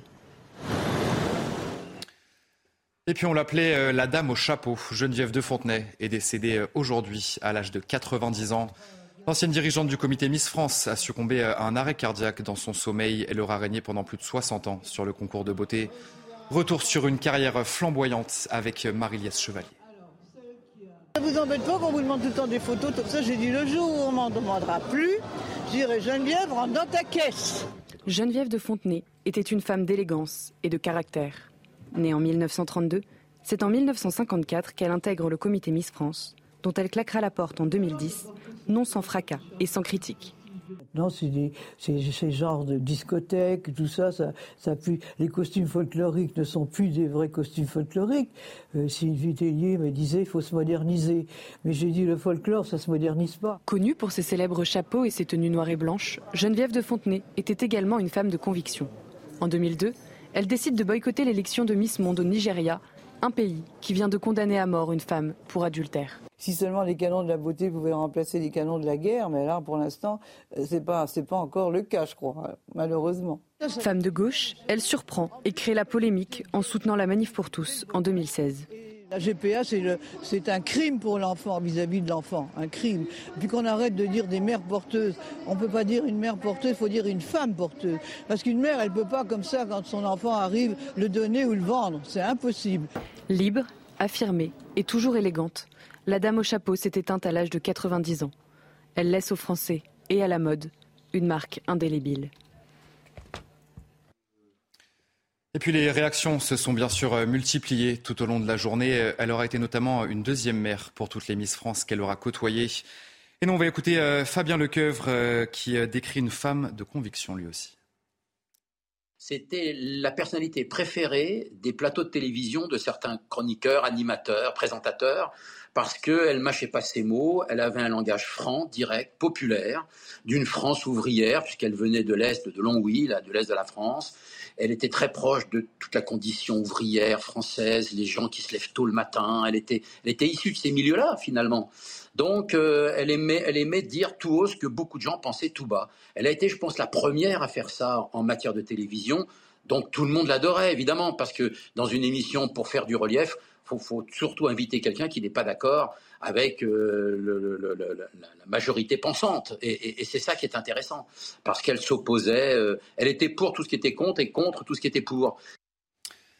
Et c'est la fin de votre grand journal de la soirée sur CNews, une courte page de publicité. On se retrouve dans un instant pour euh, l'édition de la nuit. Vous restez bien avec moi tout de suite. Hi, I'm Daniel, founder of Pretty Litter. Did you know cats tend to hide symptoms of sickness and pain? I learned this the hard way after losing my cat, Gingy. So I created Pretty Litter, a health monitoring litter that helps detect early signs of illness by changing colors, saving you money and potentially your cat's life. Pretty Litter is veterinarian developed, and it's the easiest way to keep tabs on your fur baby's health right at home. Go to prettylitter.com and use code ACAST for 20% off your first order and a free cat toy. Terms and conditions apply. See site for details.